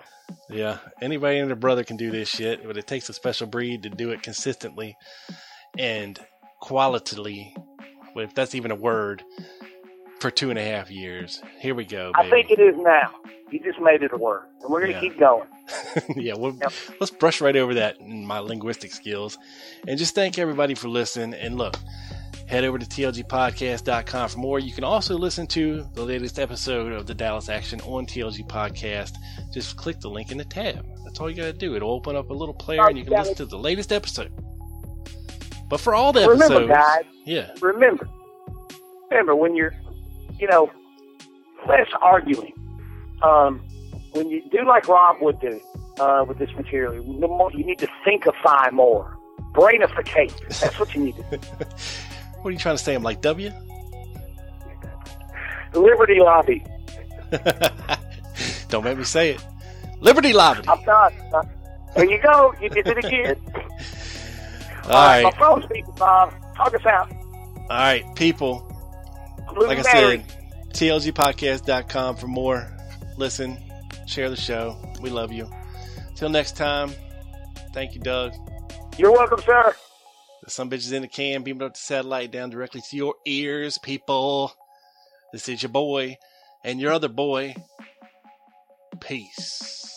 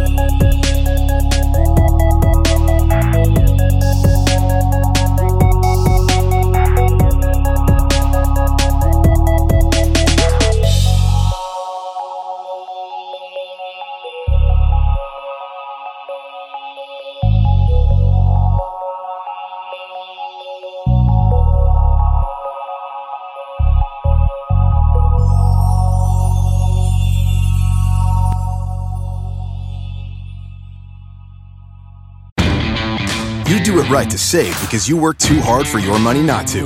Lowe's is here to help with special Labor Day savings throughout the store. When you buy a DeWalt two tool combo kit featuring a drill and impact driver, you get a DeWalt bare tool for free. Choose from a reciprocating or circular saw, angle grinder, or 20 volt battery. And update your appliances and get up to 40% off select appliance special values. This Labor Day, do it right for less. Start with Lowe's. Tool offer valid through 828. Appliance offer valid through 911 US only. Hi, it's Jamie, Progressive's Employee of the Month, two months in a row. Leave a message at the. Hi, Jamie. It's me, Jamie. I just had a new idea for our song about the Name Your Price tool.